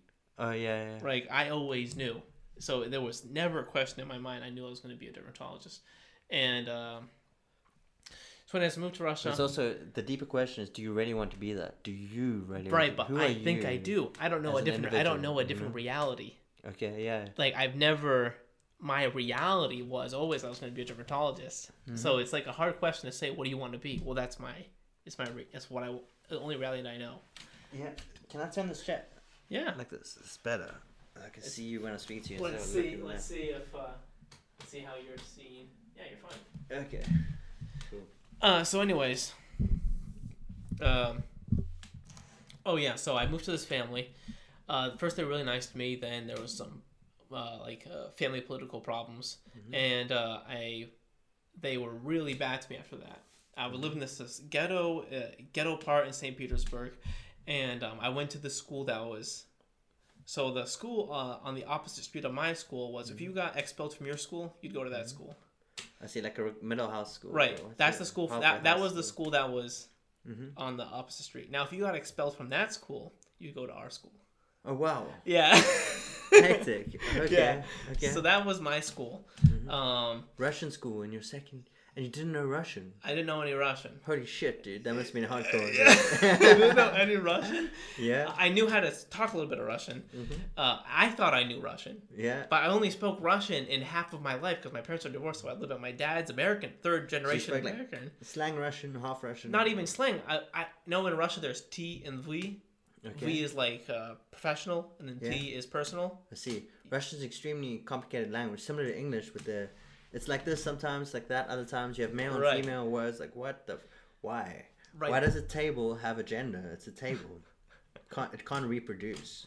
Right, right. But the chair does have it, and there's three different genders. Three genders. There's more genders than there are in the well we understand because What, there's the third gender? male, male, female, and neutral. Okay. Anna, female, ano, male, Mm-hmm. on, uh, ano, gender, genderless. Ano, ana, ano. No, so yeah. So the one without is female, on on male, the one without any ending. Okay. And then O ending is uh, general. Okay, interesting. So anyway, Why? So a neutral. Let's take. I mean, this you, would be you a don't table know. You don't know any right. You don't know any. No, I, I'm thinking Stole logically. is why would it? uh on stole no table is uh male. why? Because male Dude, and female no. I have no idea. Russian is my second language. But but let's think about why. Okay, so I think male and female sit at a table, but maybe not before when the word was formed. Maybe then men it was like a patriarchal society and men sat around the table and women similar to Africa like when in rural areas of Africa I see like, your pers- I see your perspective. um, in Malawi, I went to a pastor, not a pastor, a very religious guy, um's house. He invited me for food there. A very poor guy in Malawi, but I worked with him, and decided it's a good thing to do. Went there, and I had the strangest experience, man. Like, firstly, when I arrived, all the woman and his family and the sons were standing outside by the fence, ready to greet us. We arrived greeted. When I came inside, we sat on the sofa, and everyone else left the house completely. Okay. And he put on the the wedding of uh, On TV. the wedding of the presidents, yeah Okay. on TV, and uh, then like um, his wife came on her knees from the kitchen, crawled on her knees. Uh, it's only like three meters, Right. but instead of walking and bringing on her knees with the food, and it was like rice and fish, like super simple, okay. like uh, not much spices or vegetables. It was like very plain, you know, like poor, very poor people. But they gave me like so much because I'm a, a white person guest, so it's very like special for them. Oh, so these are this is a black household. Yeah, black like Malawi. Malawi's like Yeah, we don't know what Malawi rural. is. yeah, and uh, to me that was just like super weird how uh, there was this difference. Like we were sitting eating at the table, and women were in his society as the servants to him as the leader of the household, Uh-huh. and bringing this white person here for like the first time in the community, or one of the first times where they have a white person to come and sit. To them, it's very important because these colonialists or imperialists would like come in with money and things that they didn't have and But you came with no cash. Yeah, I came with no cash, obviously, but it shows to him, like in the in his community. Look, I have white people coming to my house for lunch, um, or or whatever. And It's crazy how much it changed like their culture. so so, and I imagine Africa is just behind the rest of human development around the world, like Homo sapiens around the world. So, um, it was probably similar in, and if we do look at history, how it was a super patriarchy, like um, before. So, m- my point is, maybe before when the word was formed, is maybe that men were for the tables and women were for the clothes or the bed or maybe some other task. is that where? Krawais Anna. You're right. Bed is a she. Yeah, is it a she? It is a she makes she. sense, right? It is a she. Um, so like um, And and pillow is a she. Yeah, or like linen, or like sewing, or like Just the more- But yeah, I ju- yeah. So in clothes a she. yeah, it would make sense like that, It would make sense. So that I'm just assuming, and it's Right. cool that it is, but um, that if we take when the words when the words were formed Mm-hmm. and the tasks of the gender at that time, Right. then I think we can get. Then it would make sense. But if it's just random, fuck Right. There's no ways I want to study that shit. Right. But it's cool if it was though. Right. Yeah, that it would be cool. But what is ju- what is genderless? What is genderless? Water? The thing is that We both need know. water. man, I don't know what what I'm not. I don't know what. The, Russian's my second language. I the, the gender thing is what I get wrong. like what you're asking me about is what I don't know. Really? What is Yeah. water in Russian? Uh, no, voda, right? But I don't know if it's ana elion. Ah, I see. I see. It's not the, just the sound of the oh, ending of the word. One second. What you're saying. Där. Oh, never mind. She hang up. Uh, one second.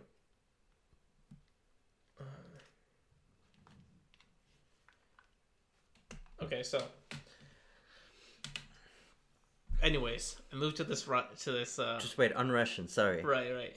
Uh, I have a confession. I've been really lazy to learn Russian. right. I do find it fascinating and interesting, but everything I sell is English, like as an English teacher or English courses or whatever, and recruiting for English. Mhm. So I've been kind of, I think, psychologically using that as an excuse not to learn Russian. Um, my girlfriend speaks. I don't need it. Everywhere I go, to get things done. right. Uh, So what? So what's your what? So my you- point is, that's I've your been, that's I've your, been lazy and a Well, we know that. Every, I know that, but but at the same time, I understand your perspective. You just don't need it. I don't need it. I really don't need it. The, The thing only, is that you have to you have to force yourself to need it. yeah, the only way I do need it that I see in my life is to communicate with my girlfriend's family and um, like make friends in Russia. I mean, look at this. Even even now, you got a guy. You can do a podcast, and even that's not in Russian, right? Yeah, Like, look at my that. whole life. I, I, ha- I don't, every day I don't need Russian. Going to Right. the supermarket's easy enough not to be able to speak Russian. right. Other than that, I speak to my girlfriend and some friends back home and at work, and the people I speak to in Russian that like, not I don't have close friends here, but the people that I would consider friends, Mhm. like or acquaintances, whatever, I speak English to. Hmm Um, so I haven't needed to use Russian, except for communicating properly with my girlfriend's parents. Well, well, would you want to learn Russian? Like, just for that. That's the only reason. yeah, but but do you personally want to? No. No, not really. Uh huh. It's a lot of time, like, and to be honest, I don't. Do you know a second language? I do, yeah, like enough to. What language? I can fully understand Afrikaans. Like, if anyone says anything, Right. and I can speak like fifty percent of it. Okay. Sixty percent of it. Okay.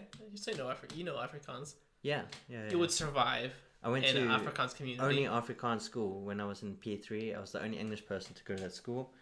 Um, I think there was one other person in a different grade, but uh, in my grade, so everyone was Afrikaans. Like uh, got thrown into the deep end.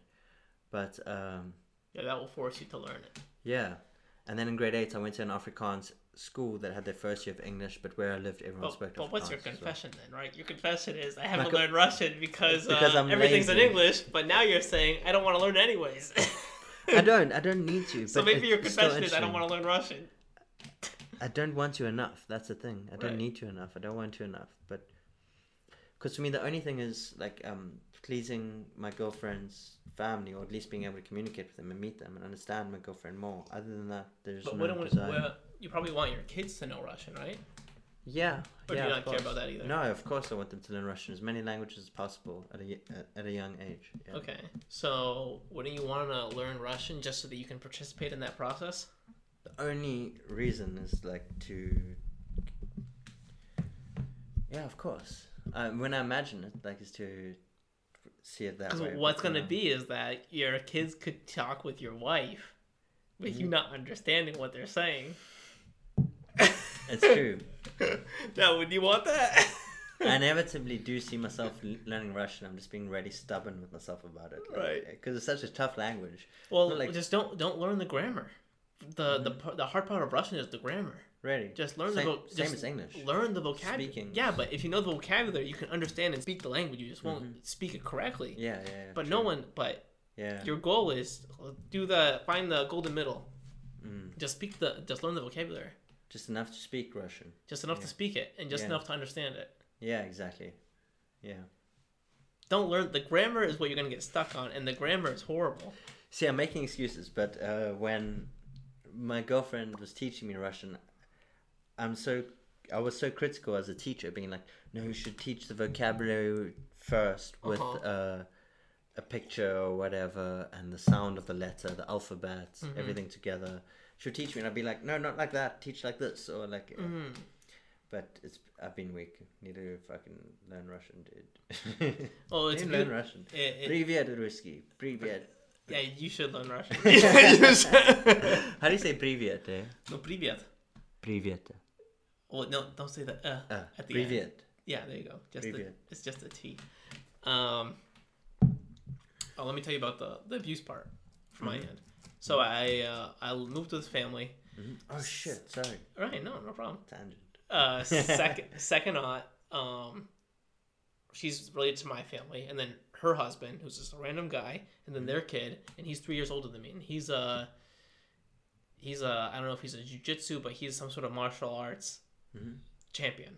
Okay. And they moved to Russia, so the reason why they moved, anyways, they owe my mother a debt, and me living there pays off the debt. My mother helped them buy their apartment in St. Petersburg. Okay. So I live there. They start being bad to me, and they start they start resenting me over family politics. They stop feeding me. But why did they start resenting you? Because you're smoking weed. No, what are you talking about? No. What is the Um, reason? There's a reason. It's a behind family it. politics. I told you a But lot what- of. That's not the reason though. There's so much. No, no, that is the reason. What do you mean family politics? Um, There's a reason in that, dude. It's trying, like eh, dude, it's, there's a lot of so. family. So politics is like um. there's a lot of politics in my sanct- family. They sanctioned you because you pissed on the floor or some shit. No, no, no, no. You- I don't know. You're looking at this in a very uh, South African basic way. No, I was like, I was thinking about politics. It's like um, there's normally some kind of competition or right, there is.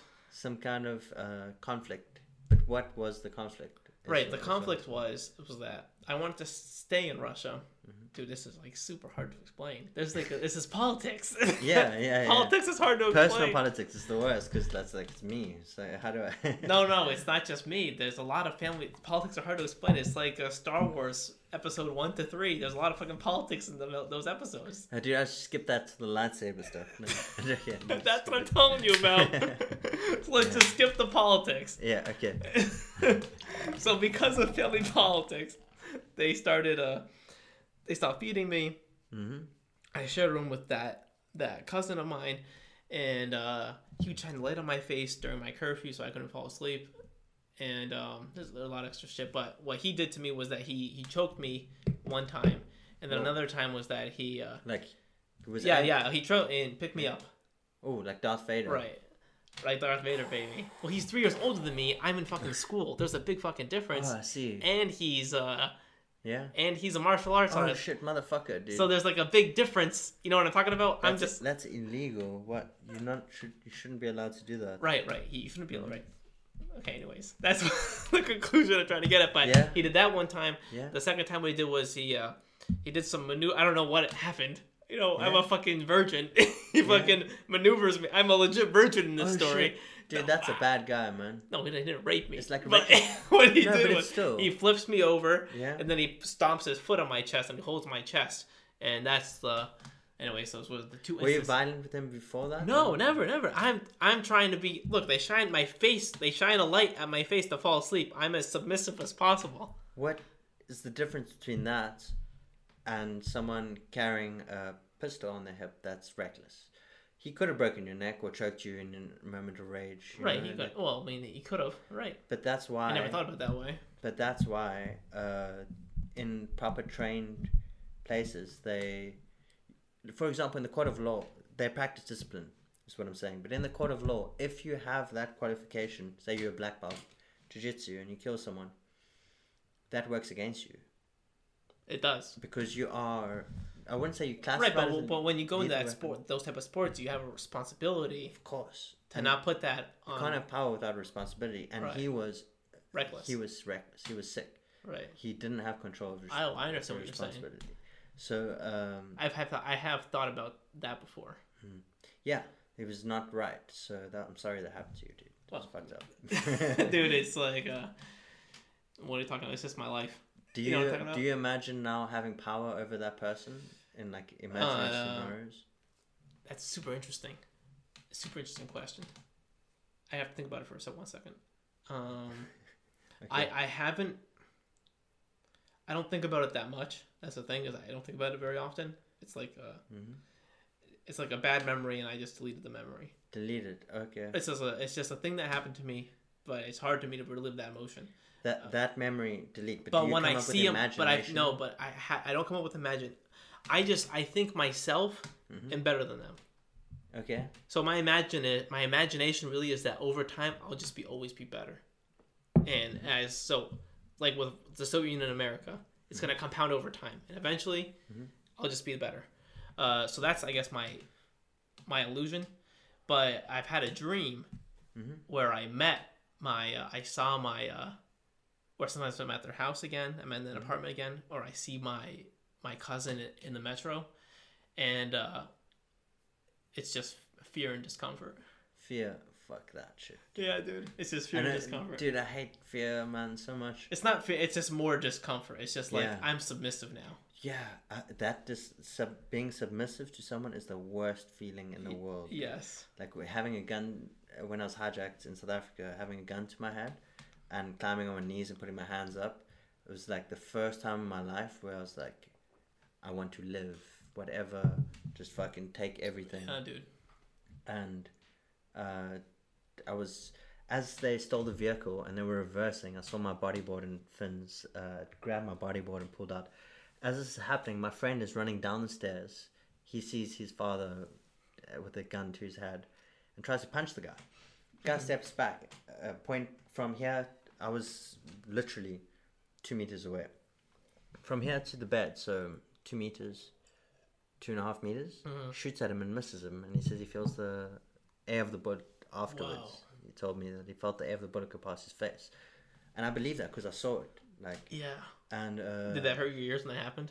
Like, was no, it's like not a that. It's not. Uh, it's loud, but it's not uh, in your ear. Mhm. Uh, and um, yeah, they climbed the car and went away. And my point is that after I was in such a submissive situation that after that, I imagined scenarios of catching the guys and putting them through the same experience of what they did to us, and uh, that it made a lot of like at first I was in shock and like sadness, and then uh, the next day like anger, you know, like fuck these guys right? this country and shit like that. Like Right. I'm living out Wow. peacefully and not doing anything.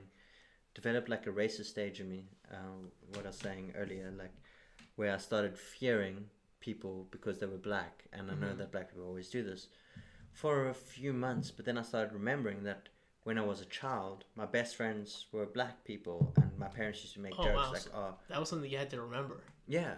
Wow, that's crazy. And go back to and my like my grandfather's always speaking about like these like bad black people and my parents and stuff like that at the time and seeing this they don't realize periodic context and I started believing it Mhm. like around 16 years old especially after this uh, traumatic experience Mhm. and then the association of certain group of people who commit mostly commit those kinds of crimes in South Africa I uh, lost focus um, or I lost indifference I lost difference I gained indifference uh, how can you say I, pa- Understanding. I, understanding I painted all black people with the same brush hmm like in thinking that uh, they're involved in crime or their family is or stuff like that. But it's just because of that traumatic event and uh, the society I wasn't around, like um, racist family and stuff like that, that I switched to that thinking and caught myself like six months later after eventually being angry with these people so much that I could only let it go and understand why they would do that and thankful that we weren't shot. Oh wow. It wasn't So worse than that. Um, by understanding, did did you have to like go back to understand history, or what does that mean? Understanding. yeah, so like understanding was, uh, in terms of the racism thing at that time was that it's not all black people that commit these crimes and that my family isn't right in what they are saying or the surroundings or the friends. so your parents were Parents were racist, yeah. racist. Yeah. Not so much now, but they still are in a privileged way. hmm Like, dad went to the military to stop the black people from coming. So, super racist back then. So, Mhm. he's changed his idea, but he's still. Uh, you know, everyone's racist. Like, that whether they know it or not. Unless they're completely aware of it. Like, completely aware of it. Because, like I said with Orientalism, people that are different, you have an infer- inherent fear. Right. inherently as a human being, someone's different to you, you will um, not immediately have them on your side. But if someone's the same as you, it's more likely to make a partnership or a team. Mm-hmm. That's also how we survived as human beings, but it's also to our detriment in common society, in modern society. Mhm. Um, so um, I had to realize though that beyond our skin color, we are human and this kind of thing. Like, uh, d- yeah, strange thing. Um, it's easy though to hate Mexicans, for example, if they made your daughter addicted to cocaine and kidnapped her, for example, and you had that personal experience with Mexicans only. Mm-hmm. Um, but uh, overall, if you go to Mexico and meet all of Mexico, generally you will realize they are good people. Mm. You know, um, it's also the political establishments and the, and the media that, that that fuels that. But uh, That's interesting. So that's crazy because in your life, it wasn't as it's probably not as multicultural as it is in the states, for instance, right? Uh, Like we have like uh, white people, black people, Mexicans. well, yours is opposite. It's like fifteen percent are black in the U.S. and like right, but so so I there was a moment in my life in the in the states where I grew up in the ghetto. Mhm. So it was weird because I went from my dad's life from my dad where it was small town America, Connecticut. You know Connecticut, right? One of the, one of the most boring states in the in the U.S. Mhm. and it's all white people, all white people. Mhm. I'm the most dark person. I actually thought I was adopted because I was so dark compared to my parents. so Yeah. I'm the darkest person there. like and then- your skin color. Right? Yes. What? So and then I go. That's how white it is. Yeah. And then I move in with my mother. Do you mean your personality? Like you're wearing your cap backwards? no, no, not my personality, just my skin color. I was as white as could be, Okay, okay. personality wise. Okay. And then I move into the ghetto Mhm. uh, in like sixth grade, and I look around my class, Mhm. and there's like 25, 30 kids. Mm. All of them are black as night. Why did you move to the ghetto if your It, it- I moved. To, my mom was a foreigner, so she bought her first house. And she was in wasn't the ghetto. wealthy yet? No, no, she was just a foreigner. Like she, oh, okay. she, a money. She divorced my my father hmm very quickly, so she was just a foreigner that could live in the states. I But she see, was still first generation foreigner. I see. So we lived in the in the ghetto, and there was only two kids that were white out of like Mm-hmm. 25, 30 kids that were just black as night Yeah. or Mexican. Yeah. Yeah. And uh, Cool. Interesting experience, dude. interesting experience. like you get used to it very quickly, Yeah. but it's um, the first day is definitely a shock. It's like the similar shock I would explain of me moving to Russia the first day of school. Mm-hmm. Like wow, you're just shocked. dude, that's that's extreme. That's hectic, dude. The first That must have shook your like consciousness or what you believe about everything to my heart was pumping like break down your mental No, because so I got a few months before I got moved to Russia. I moved to Russia in the winter, yeah. so in the winter break, so late December, January, Mhm. uh, and Halloween, which is Mm-hmm. last day of October, I got beat up in America. I got beat up But with a that's kid, with a Yeah. kid with a bamboo stick. Yeah. I uh, started the situ the altercation, but anyways, that's what happened. Okay. that was the conclusion. Yeah. and uh, Where did he find a bamboo stick? he had one with him. it's like in the states. So where, But- where does bamboo? Anyways, Louisiana. when my maybe? mother found out about it, what she when my mother found out about it, found out about it, what she told me was, Mhm. "Well, it's a good thing that happened to you because now you're more prepared for what's going to happen to you when when you move to Russia." so that was my preparation mm-hmm. for Russia when I was moving to Russia when I was mm-hmm. 13. So, first day of school, my heart is pumping. Mm-hmm.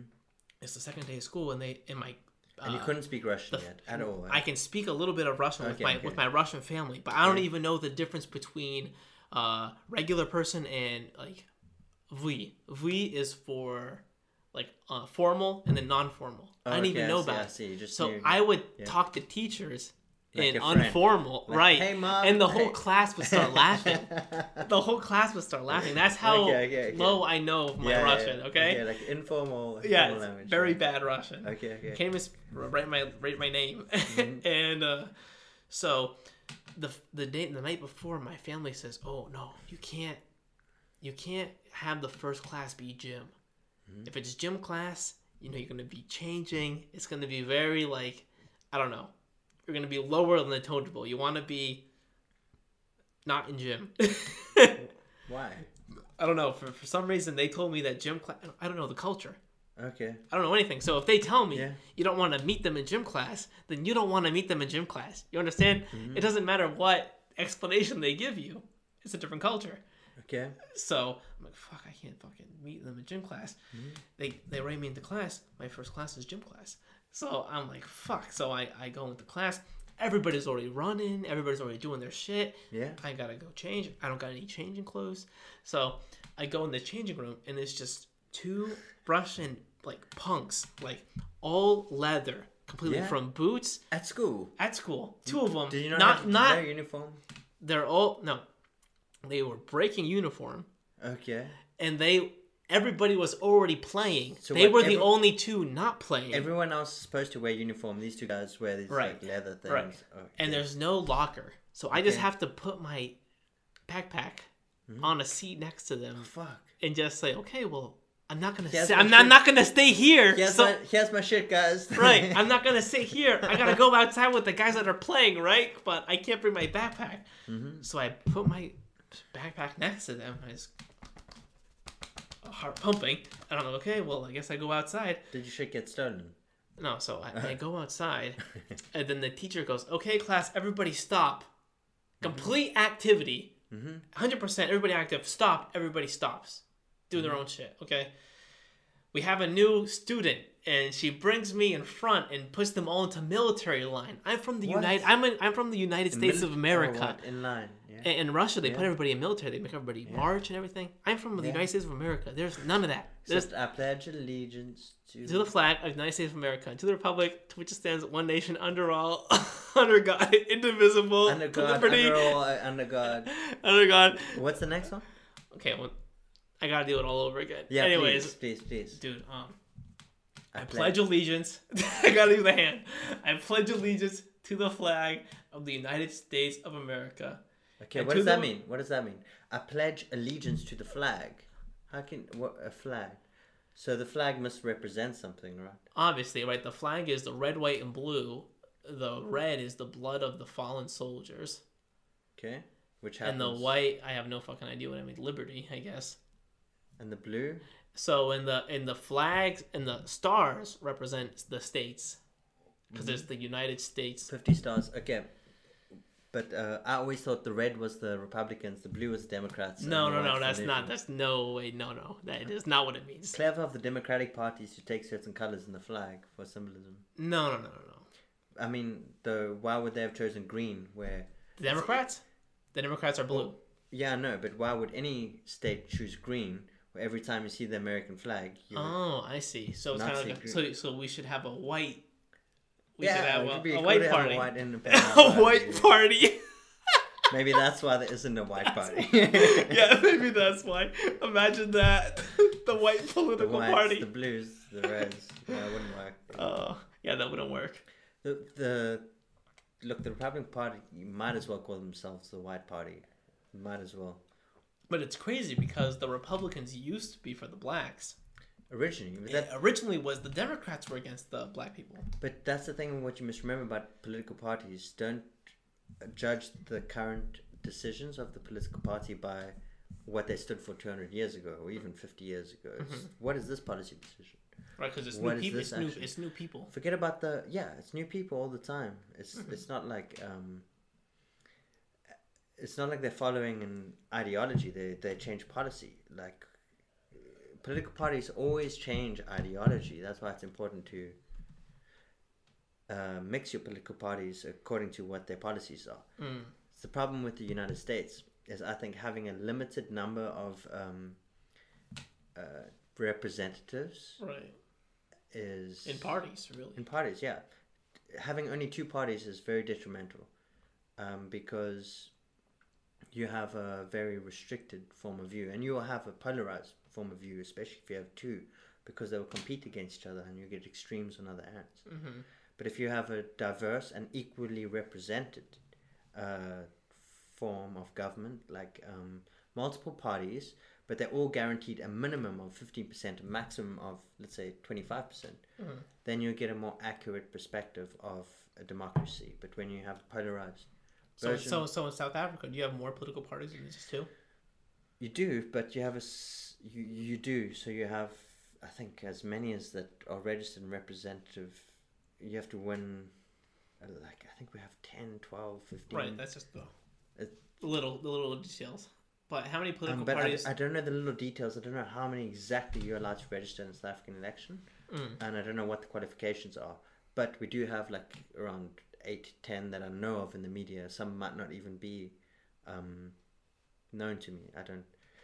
Um, so, you, but the thing is, you have uh, in a democracy, space, to have a representative government where the majority of the people agree with the political party.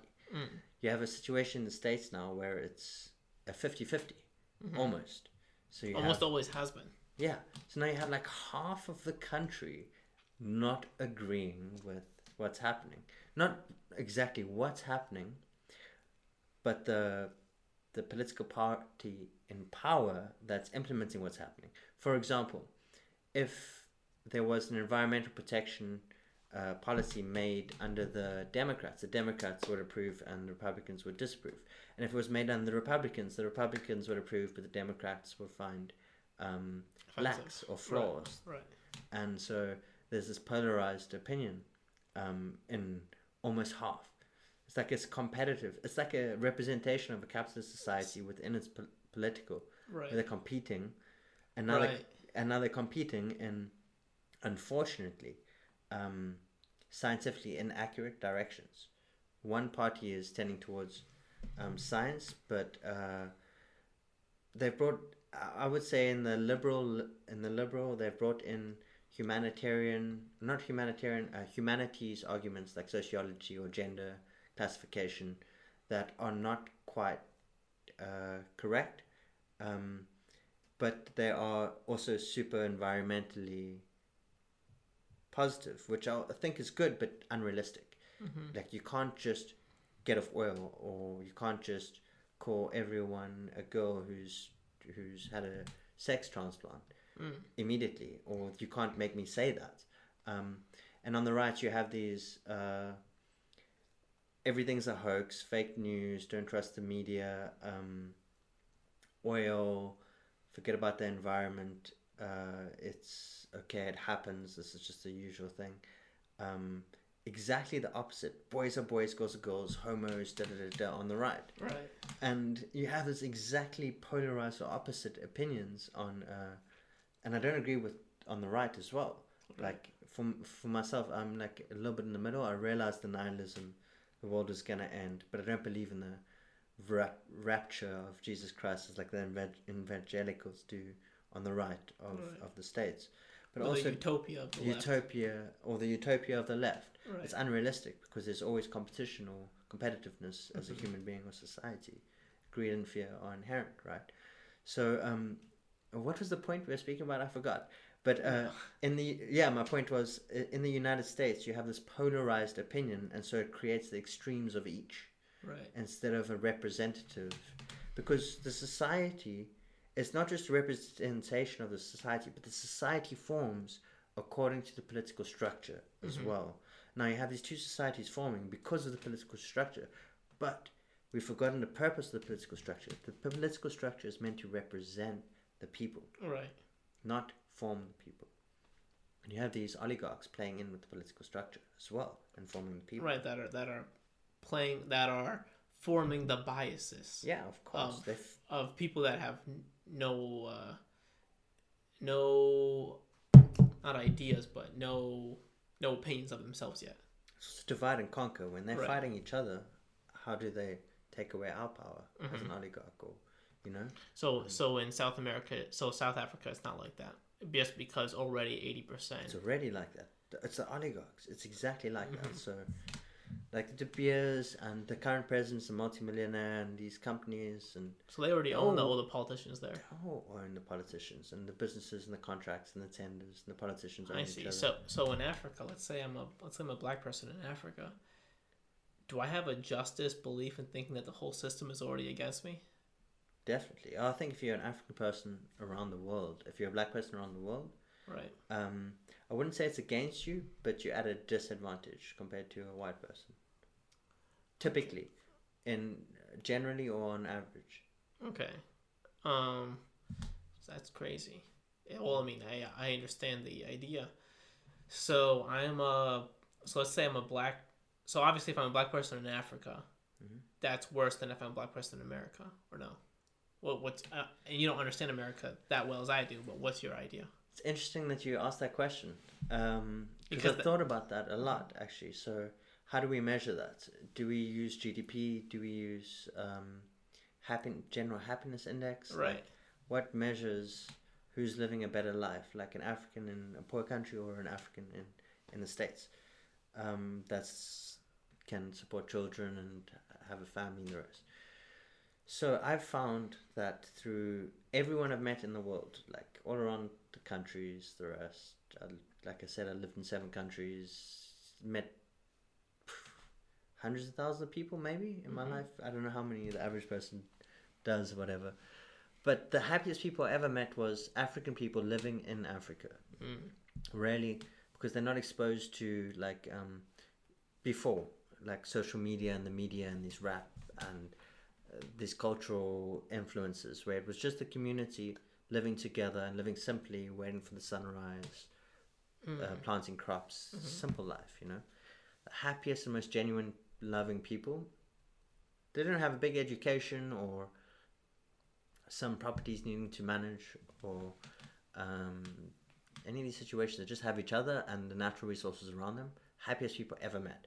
Whereas you get these people from England who have a much better life that always complaining about shit or in the US or wherever um, complaining about shit, and then you find these like African peaceful people, happy, loving people, aspiring to have like the, um, for example, the Black American culture, like um, starting to learn rap songs and dress like, hmm and uh, and like to me it's heartbreaking because like you don't want to be like that. Like it's you, it's weird it's like we want progression in society and economic development. I think there should be clinics and everything, but I think everyone should also be farming their own crops and living in a community. Mm. So in African culture, it's communal. Everyone shares. Everyone like um, works together. Everyone cooperates. Whereas in the Western world, it's like um, you work for yourself and your family, and you don't know your neighbors. But these guys in Africa, they not, don't just know the neighbors; they know the neighboring village. So Mhm. what I was saying is, it, it looks appealing to African people to adopt Western Yes. culture. Right. Because it's a little, a little bit richer.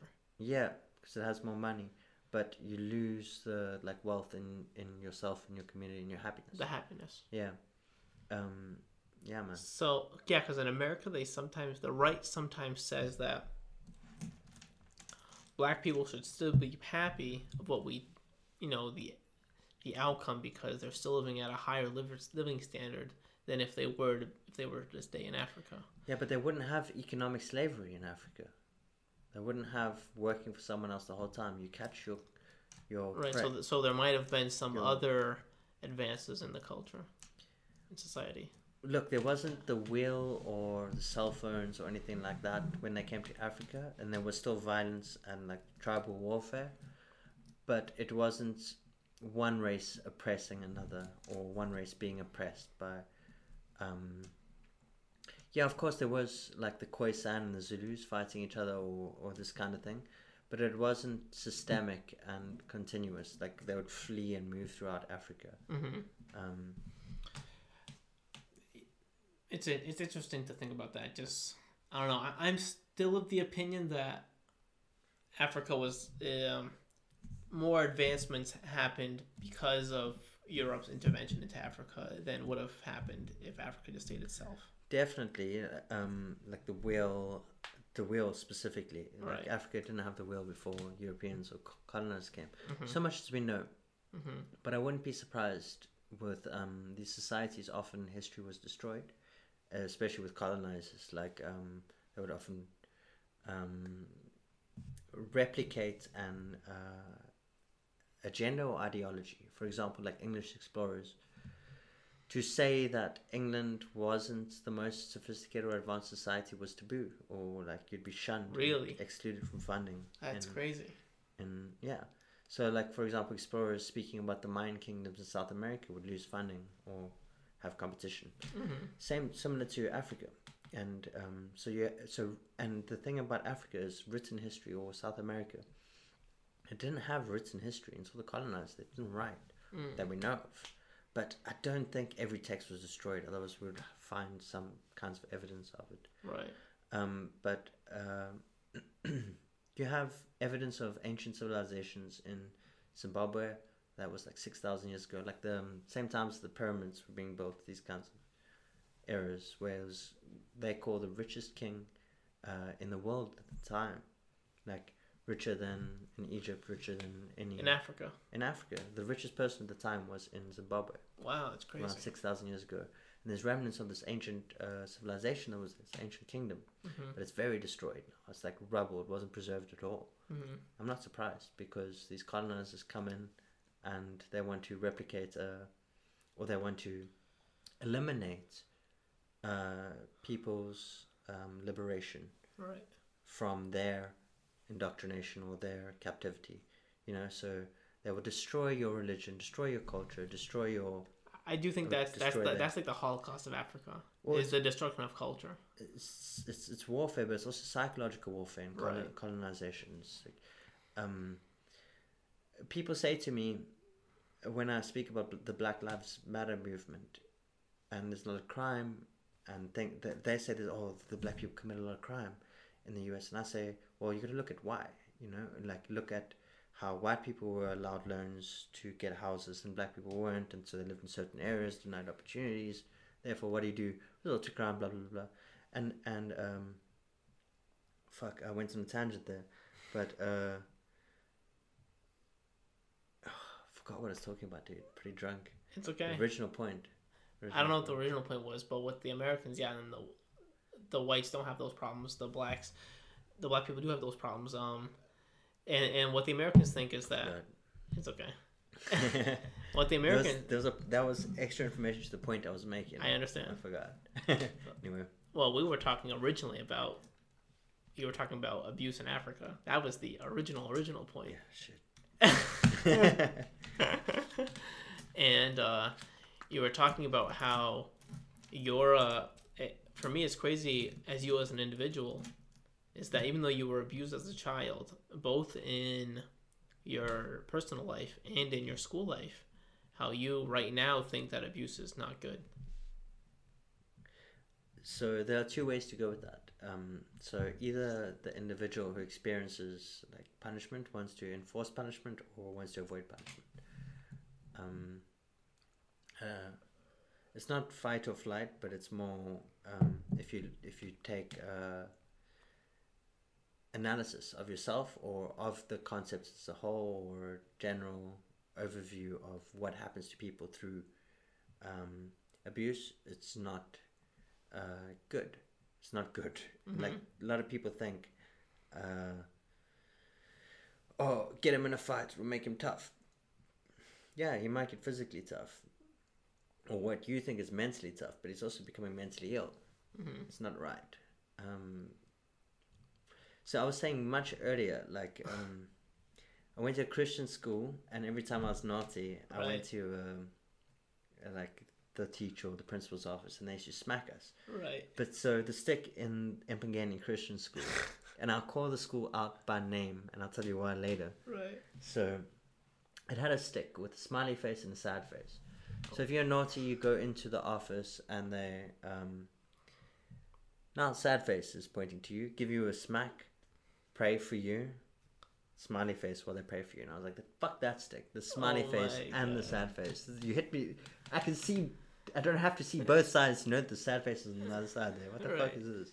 Anyway, um, I'm gonna come back and tell you the full story to that. Uh, embezzlement with the principal and everything. I just need a bathroom. So I was in a Christian school, and um, in the primary sevens, um, new prefects are elected. So like the leaders of the school, whatever. So uh, in that year seven, I was year six, and new pref- prefects got elected, and it was like the first time that black students got elected as prefects Wow. at, at, at my primary school because before it always used to be whites and the younger gu- guys coming through, whatever. And I used to play football at that school. I was at that school for like three or four years. I used to play football at that school every single break and do my routine. Play football with the boys, go to the water, wash my hands, wash my face, sweating, and drink some water. Like water back in those days, just you know, as a kid after football, you just Right, right. drink The best wa- water ever.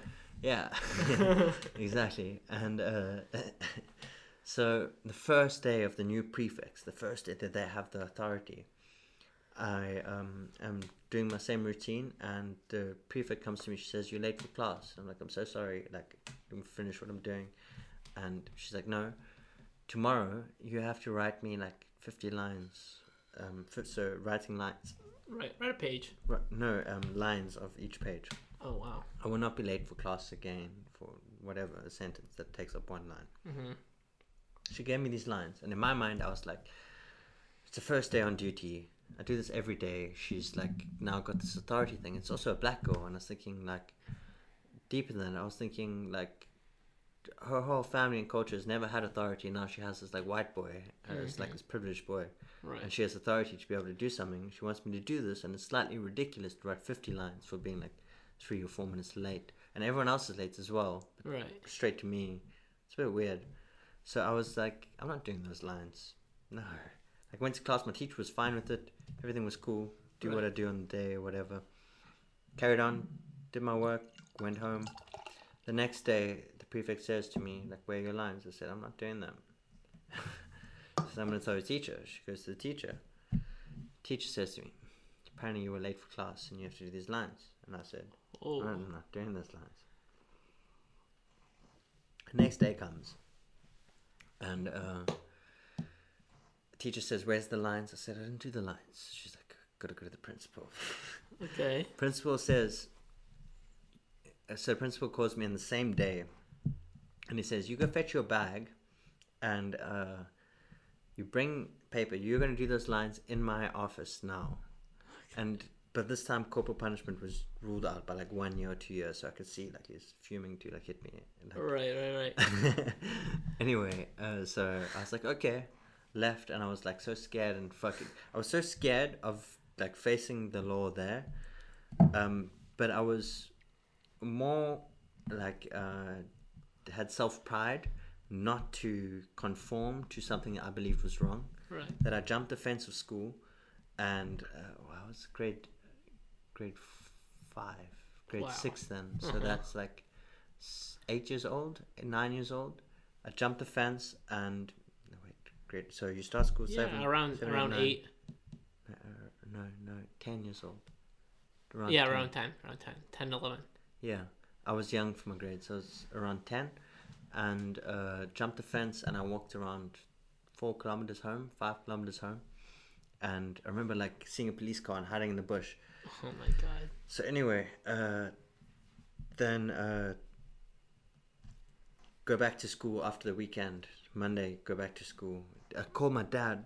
Then I was like, Dad, this is what they try to make me do. Like, fuck it. Like, my dad's also a rebel, so he was like, I fully understand. Just chilled, and I was crying, and I was so scared. And I was like, it was cool that it was cool that. So it was, I would have been broken Right. as a You didn't call. You didn't call your mom though. I might have. I might have. She would have said, "Call your dad," maybe as well. Like, um, my parents are very like anti-society as well. So like they uh, they understood. And then next week I was in public school, Mhm. And it was cool. But anyway, years later, that principal was found to be stealing money from the Christian school and the church, and Oh, wow. was arrested. So, fuck him. Yeah, it all comes back back around. Yeah, no, well, it's just like he didn't even listen to uh, like what I was saying. Like I've been doing this, he didn't even want to hear. There was that's to me was the issue. He didn't even want to like listen to. So I was like, okay. Oh, I see. He didn't want to listen to you saying that. Hey, this 50 lines is BS. Or the or the teacher as well. They they felt like. That's all we have to do. We follow the procedure, and I was trying to say it's bullshit. Right. It's bullshit. Yeah, we should have stopped the football five minutes before the mm-hmm. bell rang and did all of our shit. But all of us played football, and like we've been doing this for years. sudden When the bell rings, that's when you stop playing. and look, the prefect said 50 lines or like half a page, and then the teacher said a full page, and then it got extended to like two pages or I whatever. see. So I was like, not a fuck now. There's no Right. ways of doing it. And I also disagree with it. Like, anyway. That's I think it's ended here. yeah, dude. Straight up. That was pretty good. That was awesome. Thanks for coming. Thank dude. you, dude. Thank you.